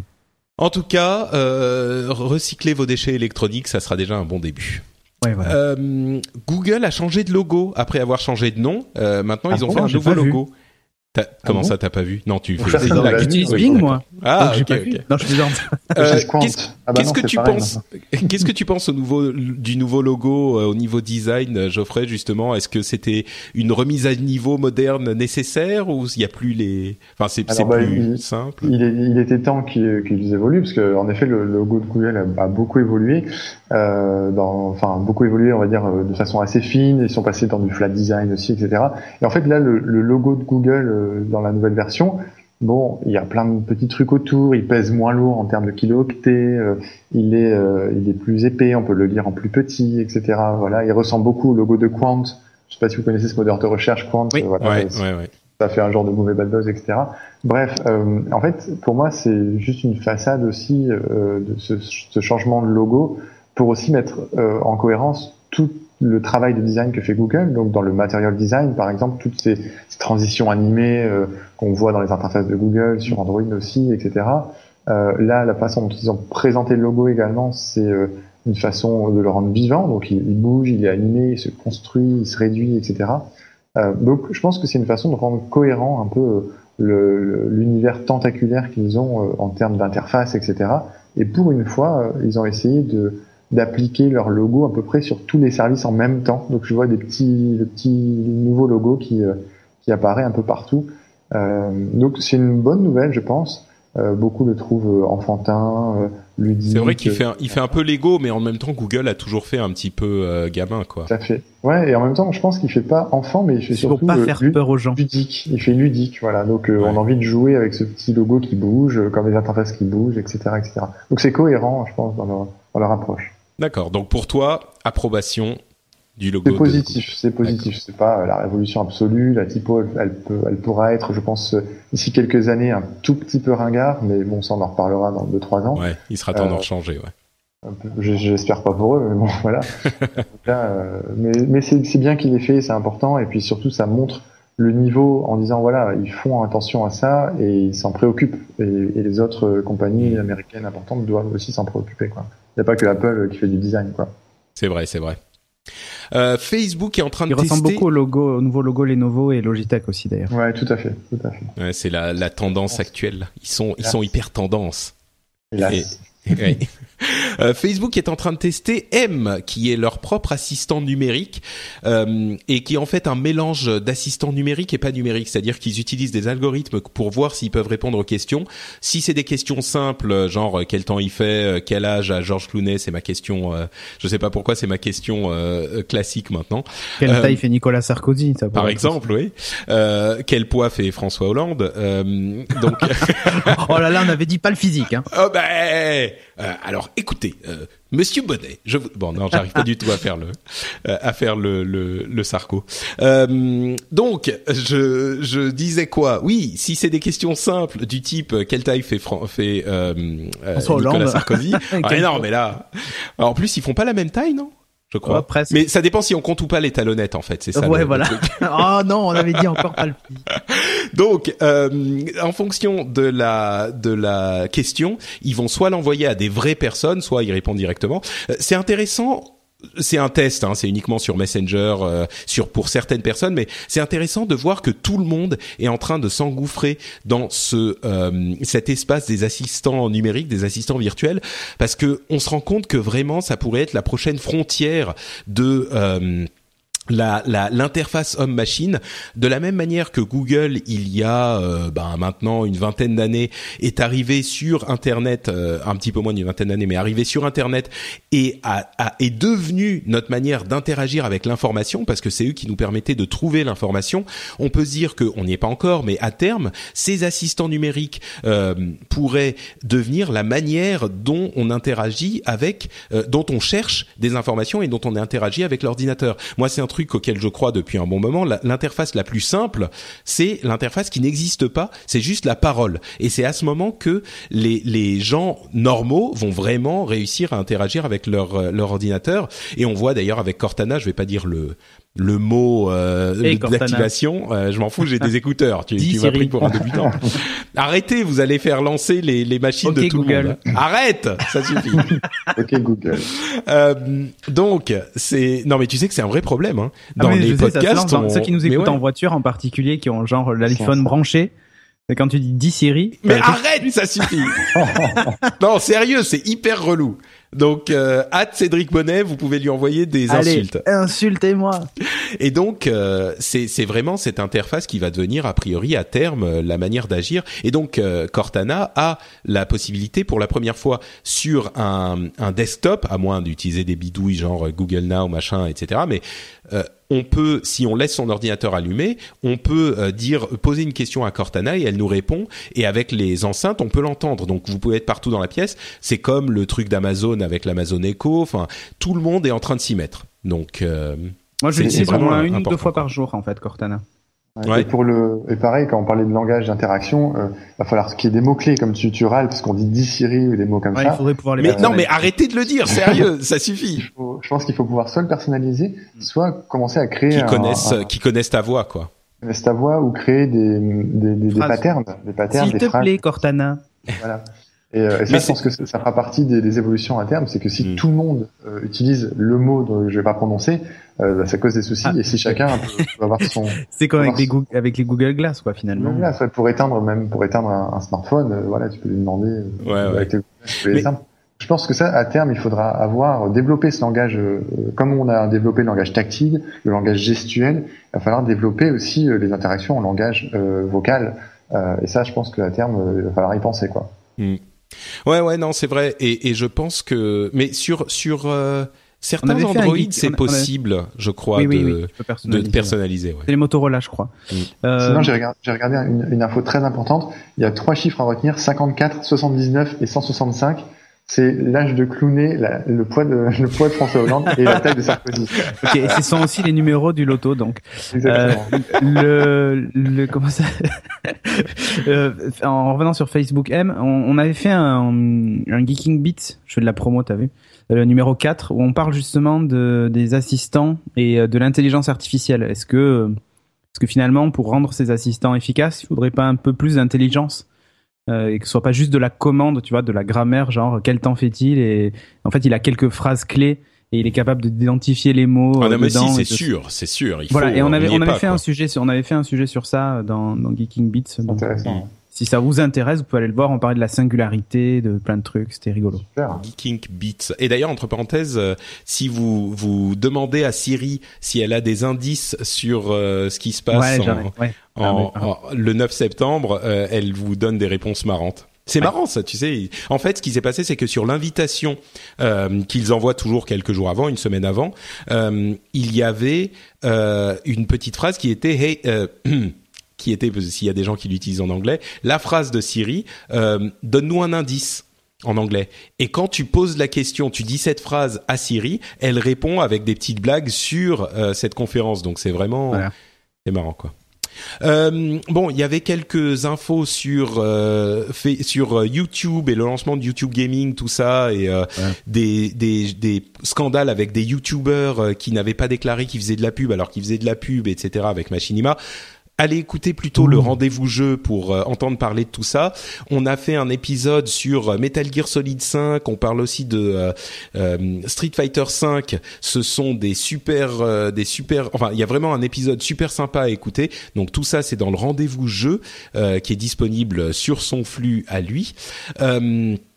Et je voudrais parler, pour terminer, euh, rapidement de la redevance télé dont Ah, on a. euh, Ah, vraiment, le sujet là, toi, tu veux vraiment qu'on qu'on s'engueule, hein? Non, non, mais non, mais alors, ce qui s'est passé, c'est que j'avais fait un, on a parlé un petit peu de la redevance télé la, la- la dernière fois, et il y a des gens qui sont venus nous engueuler sur le, les commentaires de l'émission en nous disant ah mais voilà, vous voulez tuer la télévision publique, la redevance c'est super important, euh, Ah, vous c'est êtes ce que j'apprends, plus belle la vie, tout ça. Mais donc du coup, en fait, j'aimerais faire une petite clarification. Euh, si on a donné l'impression qu'on était, euh, je crois qu'on a dit que le site marchait pas bien et qu'il n'y avait pas de direct. euh, Guillaume avait avait l'impression qu'il n'y avait pas de direct, etc. C'est eff- effectivement, c'est pas le cas du tout et on le mentionnait déjà dans l'épisode. C'est ça, ça marche tout à fait sur le net. Donc oui, euh, désolé si on a laissé penser que c'était Oui, pas le cas. Plus fonctionne. ouais. Voilà, Plus fonctionne très bien. Euh, également, désolé si on a laissé euh, donner l'impression qu'on était contre la redevance euh, d'une manière générale ou la télévision publique. C'est pas du tout la question. Euh, moi, je pense que culturellement, il est effectivement euh, aujourd'hui encore assez important d'avoir une offre euh, qui n'est pas soumise à des impératifs commerciaux euh, pour la télévision, parce que la télévision reste un moyen hyper important de diffuser l'information et la culture euh, dans la population. Donc, je pense que c'est effectivement important. Maintenant, euh, il y a euh, une chose à mettre en, perspective. Je ne dis pas qu'il faut, je vais pas parler au nom de Guillaume, mais je ne dis pas qu'il faut supprimer la redevance. Au contraire, moi je pense que il faut effectivement une redevance qui, qui existe. J'ai jamais dit tuons la redevance télé. Par contre, euh, Aujourd'hui, j'ai regardé un petit peu ce que ça donne la redevance télé, euh, ce que ça finance. On a, alors attendez, j'ai des recherches rapides. On a France 2, France 3, France 4, France 5, France O, euh, un réseau outre-mer qui est hyper important, une partie de France 24, une partie d'Euronews, Arte, France Inter, France Culture, il y a, y a aussi la radio, hein, effectivement. Oui, France France Culture, France Musique, France Bleu, là aussi on a 44 stations régionales, FIP, Move et sans doute encore d'autres trucs euh, que j'ai j'ai pas euh, trouvé avec euh, France 3 et, et ses chaînes régionales. Et le rendez-vous tech. Et ah bon? Ça je Non, savais pas. Euh, Ouais, non, ça, mais- tu détournes de l'argent de la redevance, Ok. arrête. Hein. Ah, j'étais pas au courant. Donc, alors, à chaque fois qu'on parle de la redevance télé, euh, immédiatement les gens viennent me dire ah ouais, mais euh, sur France, sur Arte, euh, il y a quand même des trucs super bien. Bah, oui, d'accord. On a là, on parle de combien 7 ou 8 chaînes plus 7 6 5 ou 6 stations de, de radio. Je suis pas convaincu qu'il soit indispensable d'avoir toutes ces chaînes et je suis surtout pas convaincu que tout ce qui est produit par toutes ces chaînes soit euh, le summum de la culture euh, de, de ce qui est nécessaire de financer pour la culture télévisuelle. Pour moi, je pense qu'il est euh, enfin je suis désolé, mais sur toutes ces chaînes, euh, je suis pas convaincu que tout soit à garder. Alors, effectivement, euh, il y a des syndicats importants euh, dans tous ces, euh, ces des, des groupes. de- Enfin, c'est clair que si demain on dit on va fermer euh, telle ou telle chaîne, euh, ça va être compliqué parce que les gens vont pas être contents et voilà. Mais euh, je pense que s'il y avait une chaîne vraiment culturelle, une chaîne d'information, euh, une chaîne régionale, il y a euh, Taratata et- qui revient. donc, mais euh, à la limite, pourquoi pas? Taratata, c'est une chaîne de, enfin, c'est une émission enfin, de. elle bah oui. elle revient. Non, non, mais c'est très bien, c'est de la culture musicale, très bien. Mais je suis pas convaincu qu'il fasse, qu'il faille huit chaînes et euh, et les réseaux et euh, toutes ces stations de France 3, radio. il y a France 3 Région. Bah aussi, mais mais peut-être qu'il faut garder effectivement Je te euh, un culture, exemple. information, région, c'est très bien, mais tout ce qui existe aujourd'hui, est-ce que c'est nécessaire? Moi, je crois pas. Et surtout, euh, alors. Je sais même pas si je crois pas, mais je crois qu'il serait bon de se poser la question avant de se dire immédiatement quand la télé est de moins en moins euh, euh, comment dire euh, relevant en anglais euh, et de moins en moins euh, importante pertinente pour le monde d'aujourd'hui est-ce qu'il faut pas se dire ces immenses rédactions qui qui coûtent des millions et des millions est-ce qu'il faudrait pas se diriger vers quelque chose de moins de chaînes qui font du temps réel et des, des, une production sur Internet? Enfin, je sais pas moi, quand je vois ce que produit la BBC par exemple. Euh, la BBC, il y a des, une énorme quantité d'émissions qui se vendent dans le monde entier. Euh, il y a des documentaires incroyables, il y a des, séries télé qui sont super bonnes. Euh, j'ai pas l'impression que France Télé produise euh, ce type de contenu de qualité ou au moins pas au même rythme. Donc, euh, enfin, je sais pas. Moi, j'ai pas l'impression que les gens aient un rapport rationnel à au service public, euh, à, à la télévision et à la radio. Je dis pas qu'il Ouais. faut les supprimer, mais je me dis qu'on n'a pas besoin de tout ça, surtout à un moment où les gens regardent moins la télé, utilisent moins leur télé et euh, Non, des se- trucs logiques. Euh, Enfin, je vais aller dans ton sens sur une chose. Euh, je sais plus pour quel événement, mais euh, euh, tu avais sur place euh, un caméraman de, de France 2, un chef opérateur et un journaliste qui venait sur un événement. Je sais plus que c'était un concert ou je me, je me souviens plus. Tu avais un caméraman, un chef op, un journaliste de France 3 Région. Tu avais un caméraman, un journaliste et un et un chef op de France 3 la nationale qui était là. C'est-à-dire que ces gens-là travaillent pour la même entreprise et tu avais neuf journalistes pour couvrir un événement. Quand par exemple, bah, après c'est bête de le dire, mais TF1 envoyait euh, un journaliste, un chef op, un, un truc. Je comprends pas Mhm. qu'ils puissent pas se partager les images, euh, que tu aies le- la même technique finalement. euh, euh, et, et je, pour moi, c'est ça, c'est incompréhensible, quoi. Que les rédactions soient séparées entre France 2, France 3 et tout ça. Enfin, pour moi, ça n'a pas de sens. On multiplie les trucs, euh, ça, ça sert juste à rien, quoi. Enfin, Comme- c'est- comme- Je pense que c'est parce que c'est hyper archaïque et c'est. mais bien ça sûr, ils ont pas su se s'entendent. moderniser. Et puis en plus, ils avaient entre guillemets le confort d'avoir l'argent facile qui tombe. Et finalement, euh, c'est toujours plus facile de dépenser son argent quand c'est pas le sien, quoi. Mais, mais après, d'un autre côté, par rapport à ça, il n'y a pas de logique économique en fait derrière, tu vois. Pour répondre à, Patrick, moi, ça me fait penser aussi aux aides de la presse. Alors c'est super compliqué. On, euh, tu vois, quand il y a eu euh, les scandales sur les aides de la presse, tu vois, euh, bon évidemment l'État finance Le Figaro, Le Monde, Libération, Télé 7. Il finance aussi Télé 7 jours, Télé Z, Paris Match. Il finance ça à plusieurs millions de plusieurs millions d'euros. Euh, je voyais là le Figaro c'est 16 millions d'euros, etc. C'est des fortunes et en même temps il faut une diversité de la presse importante, comme il faut une diversité des émissions euh, qui, bah il n'y a, pas que de la culture à la télé, bien bien évidemment il y a beaucoup de divertissement. Moi je j'ai pas la télé, je regarde pas parce que ça m'intéresse pas du tout. Mais il y a, je pense que voilà c'est très difficile de dire bon bah ça c'est bien, ça c'est pas bien. Euh, par contre, comme le dit Cédric, euh, il faut pouvoir, je pense, euh, on va dire, euh, cumuler bah, le savoir-faire. Voilà. Il faut pouvoir mettre en rationaliser le truc. L'image du Belém qui entre dans le port de Bordeaux. filmé par, par France 3 Régions puisqu'ils sont ils ont un truc ici ça évite d'avoir à déplacer des journalistes nationaux de France 3 national et de je sais pas moi de France 2 quoi Ouais, ça, n'a juste pas de sens, quoi. Et après, ce qui est, ce qui est, ce qu'il faut savoir aussi, c'est que les chaînes de télé, ça appartient à des, à des gens qui ont beaucoup d'argent, beaucoup de pouvoir, et, euh, et évidemment, les, les, gens qui sont élus au pouvoir, euh, bah, ils sont, ils sont élus grâce à leurs copains aussi. Donc euh, tout ça, je pense que c'est un grand, c'est un grand mélange entre de l'influence, des finances et de la politique, quoi. Donc et c'est les citoyens qui, qui payent ça. Donc bon, c'est c'est vrai qu'il faudrait mettre un petit coup de balai là-dedans. Tiens, vous savez, numérique, vous connaissez le montant de la redevance? 135 euros, je crois. Et d'ailleurs, je me suis trompé, j'ai dit plus de 200.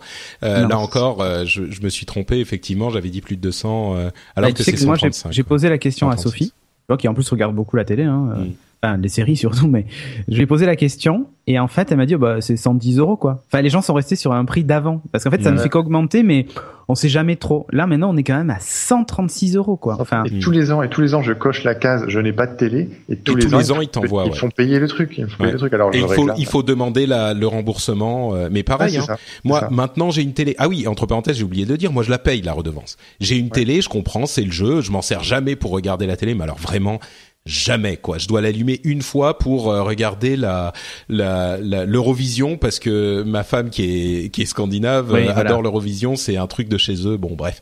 Et d'ailleurs c'est marrant, j'y ai pris goût mais vraiment je l'allume peut-être deux fois par an pour regarder faire des live Eurovision. ça serait sympa. Euh, mais je, je c'est le jeu, je la paye. Ok, très bien. Mais là où ça me posait problème, c'est que on allait la faire payer à tous ceux qui avaient, euh, enfin, il y avait une rumeur comme quoi on allait la faire payer à tous ceux qui ont une euh, un téléphone ou une tablette, machin, parce que elle peut regarder la télé. C'est comme la, c'est exactement le même type de de révolte que le fait de, fait, de faire payer la taxe sur la copie privée à absolument tout le monde partout. C'est c'est frustrant, quoi. Donc, euh, alors maintenant, il semblerait que l'étude soit plus sur l'idée que on la fasse payer aux gens qui ont une box qui transmet aussi la télé. Ok, alors ça va effectivement faire euh, une immense partie de la population, mais philosophiquement, je me dis, je peux plus comprendre. À la limite, tu te dis, si tu veux pas ça, bah tu te prends un abonnement uniquement internet, tu prends pas une euh, une box télé, et a priori, tu le payeras pas parce que t'as pas effectivement cette connexion à la télé. Je peux comprendre, mais c'est plus cette idée de mettre tout le monde dans le même panier et que la première, le premier axe de réflexion ne soit, pas de se dire, ne soit pas de se dire, euh, effectivement, il y a toutes ces chaînes et toutes ces stations de radio qui produisent du contenu 24 heures sur 24. Est-ce que tout est bon? Est-ce qu'on peut pas rationaliser ça alors que ça n'a fait que grossir depuis euh, l'après-guerre? On n'a fait que ajouter des trucs et rajouter du, contenu et rajouter des heures de, de programme. Est-ce qu'il serait pas temps d'y repenser un petit peu avant de se dire on va demander à encore plus de gens de payer pour?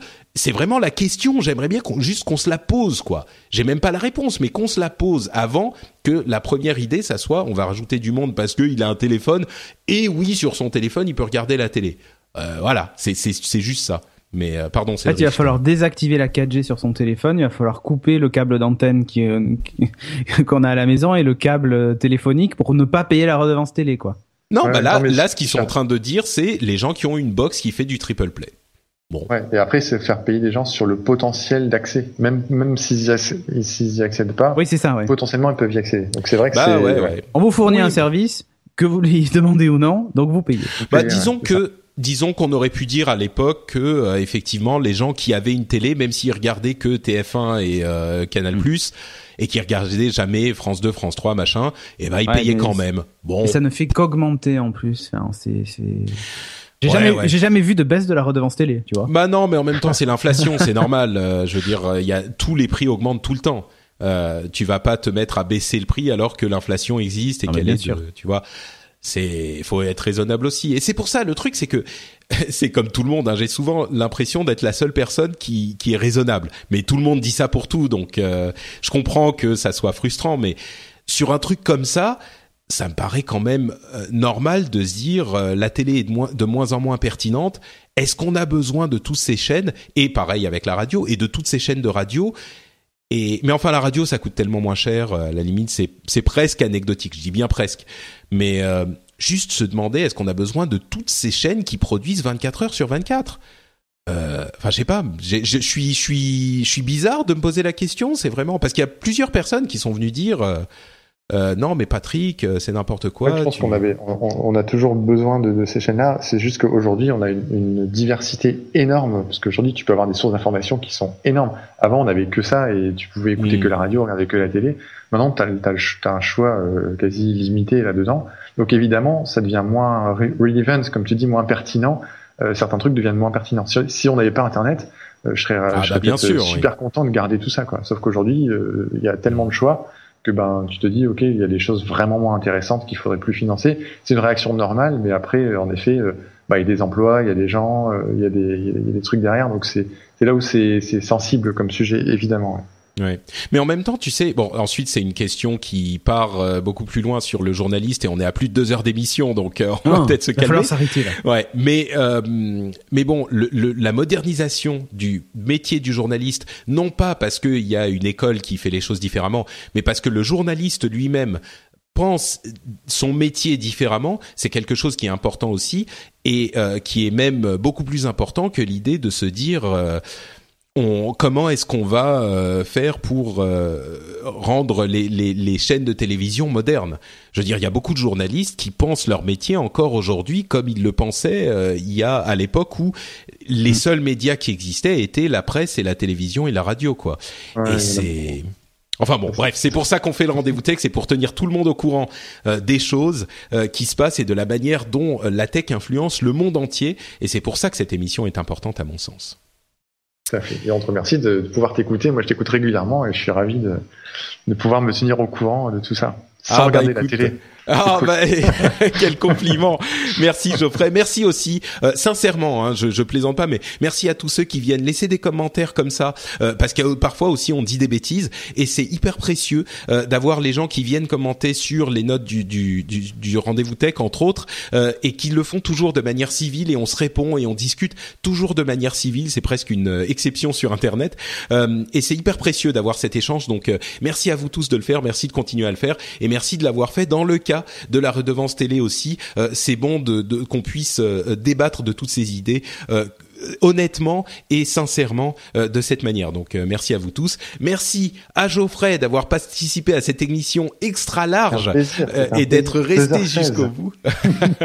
Donc euh, l'autre Monsieur Dorn euh, dans, dans notre cercle du rendez-vous tech. euh, justement, si les gens veulent te découvrir un petit peu plus, où est-ce qu'ils peuvent aller sur Internet? Qu'est-ce que tu fais? Qu'est-ce que tu nous proposes?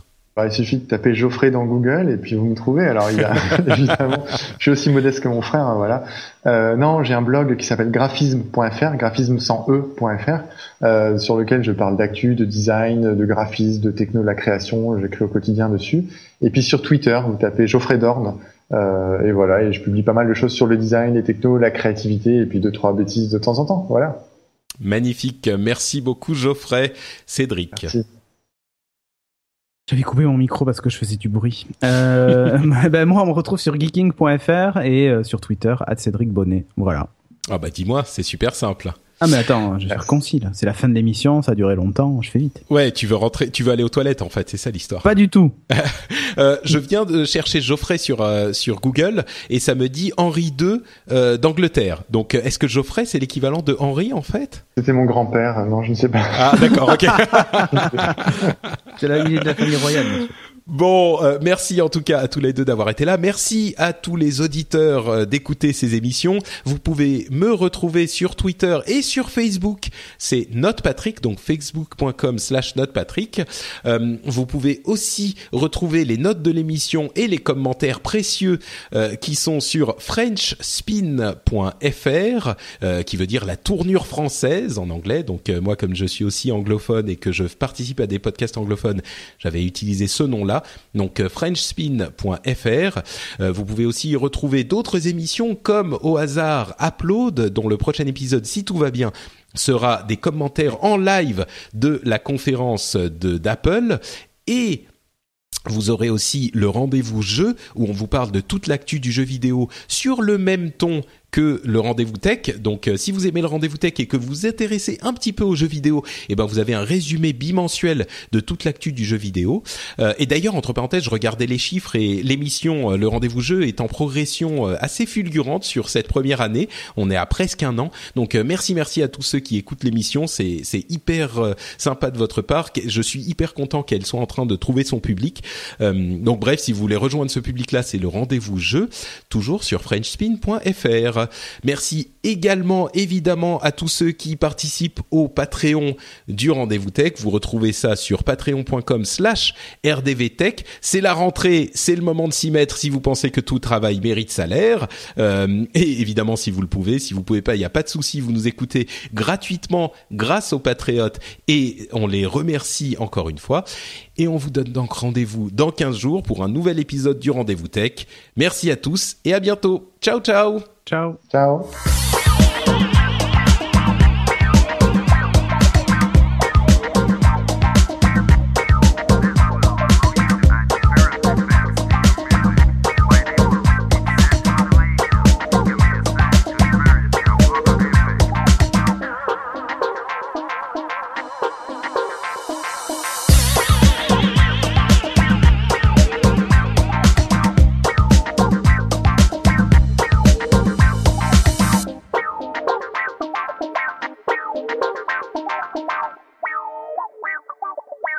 Je dis que quand on est passionné, on pourrait parler pendant des jours, des heures, des semaines du, du sujet, tu vois. Et c'est ce qu'on fait dans cette émission. Et voilà, Exactement.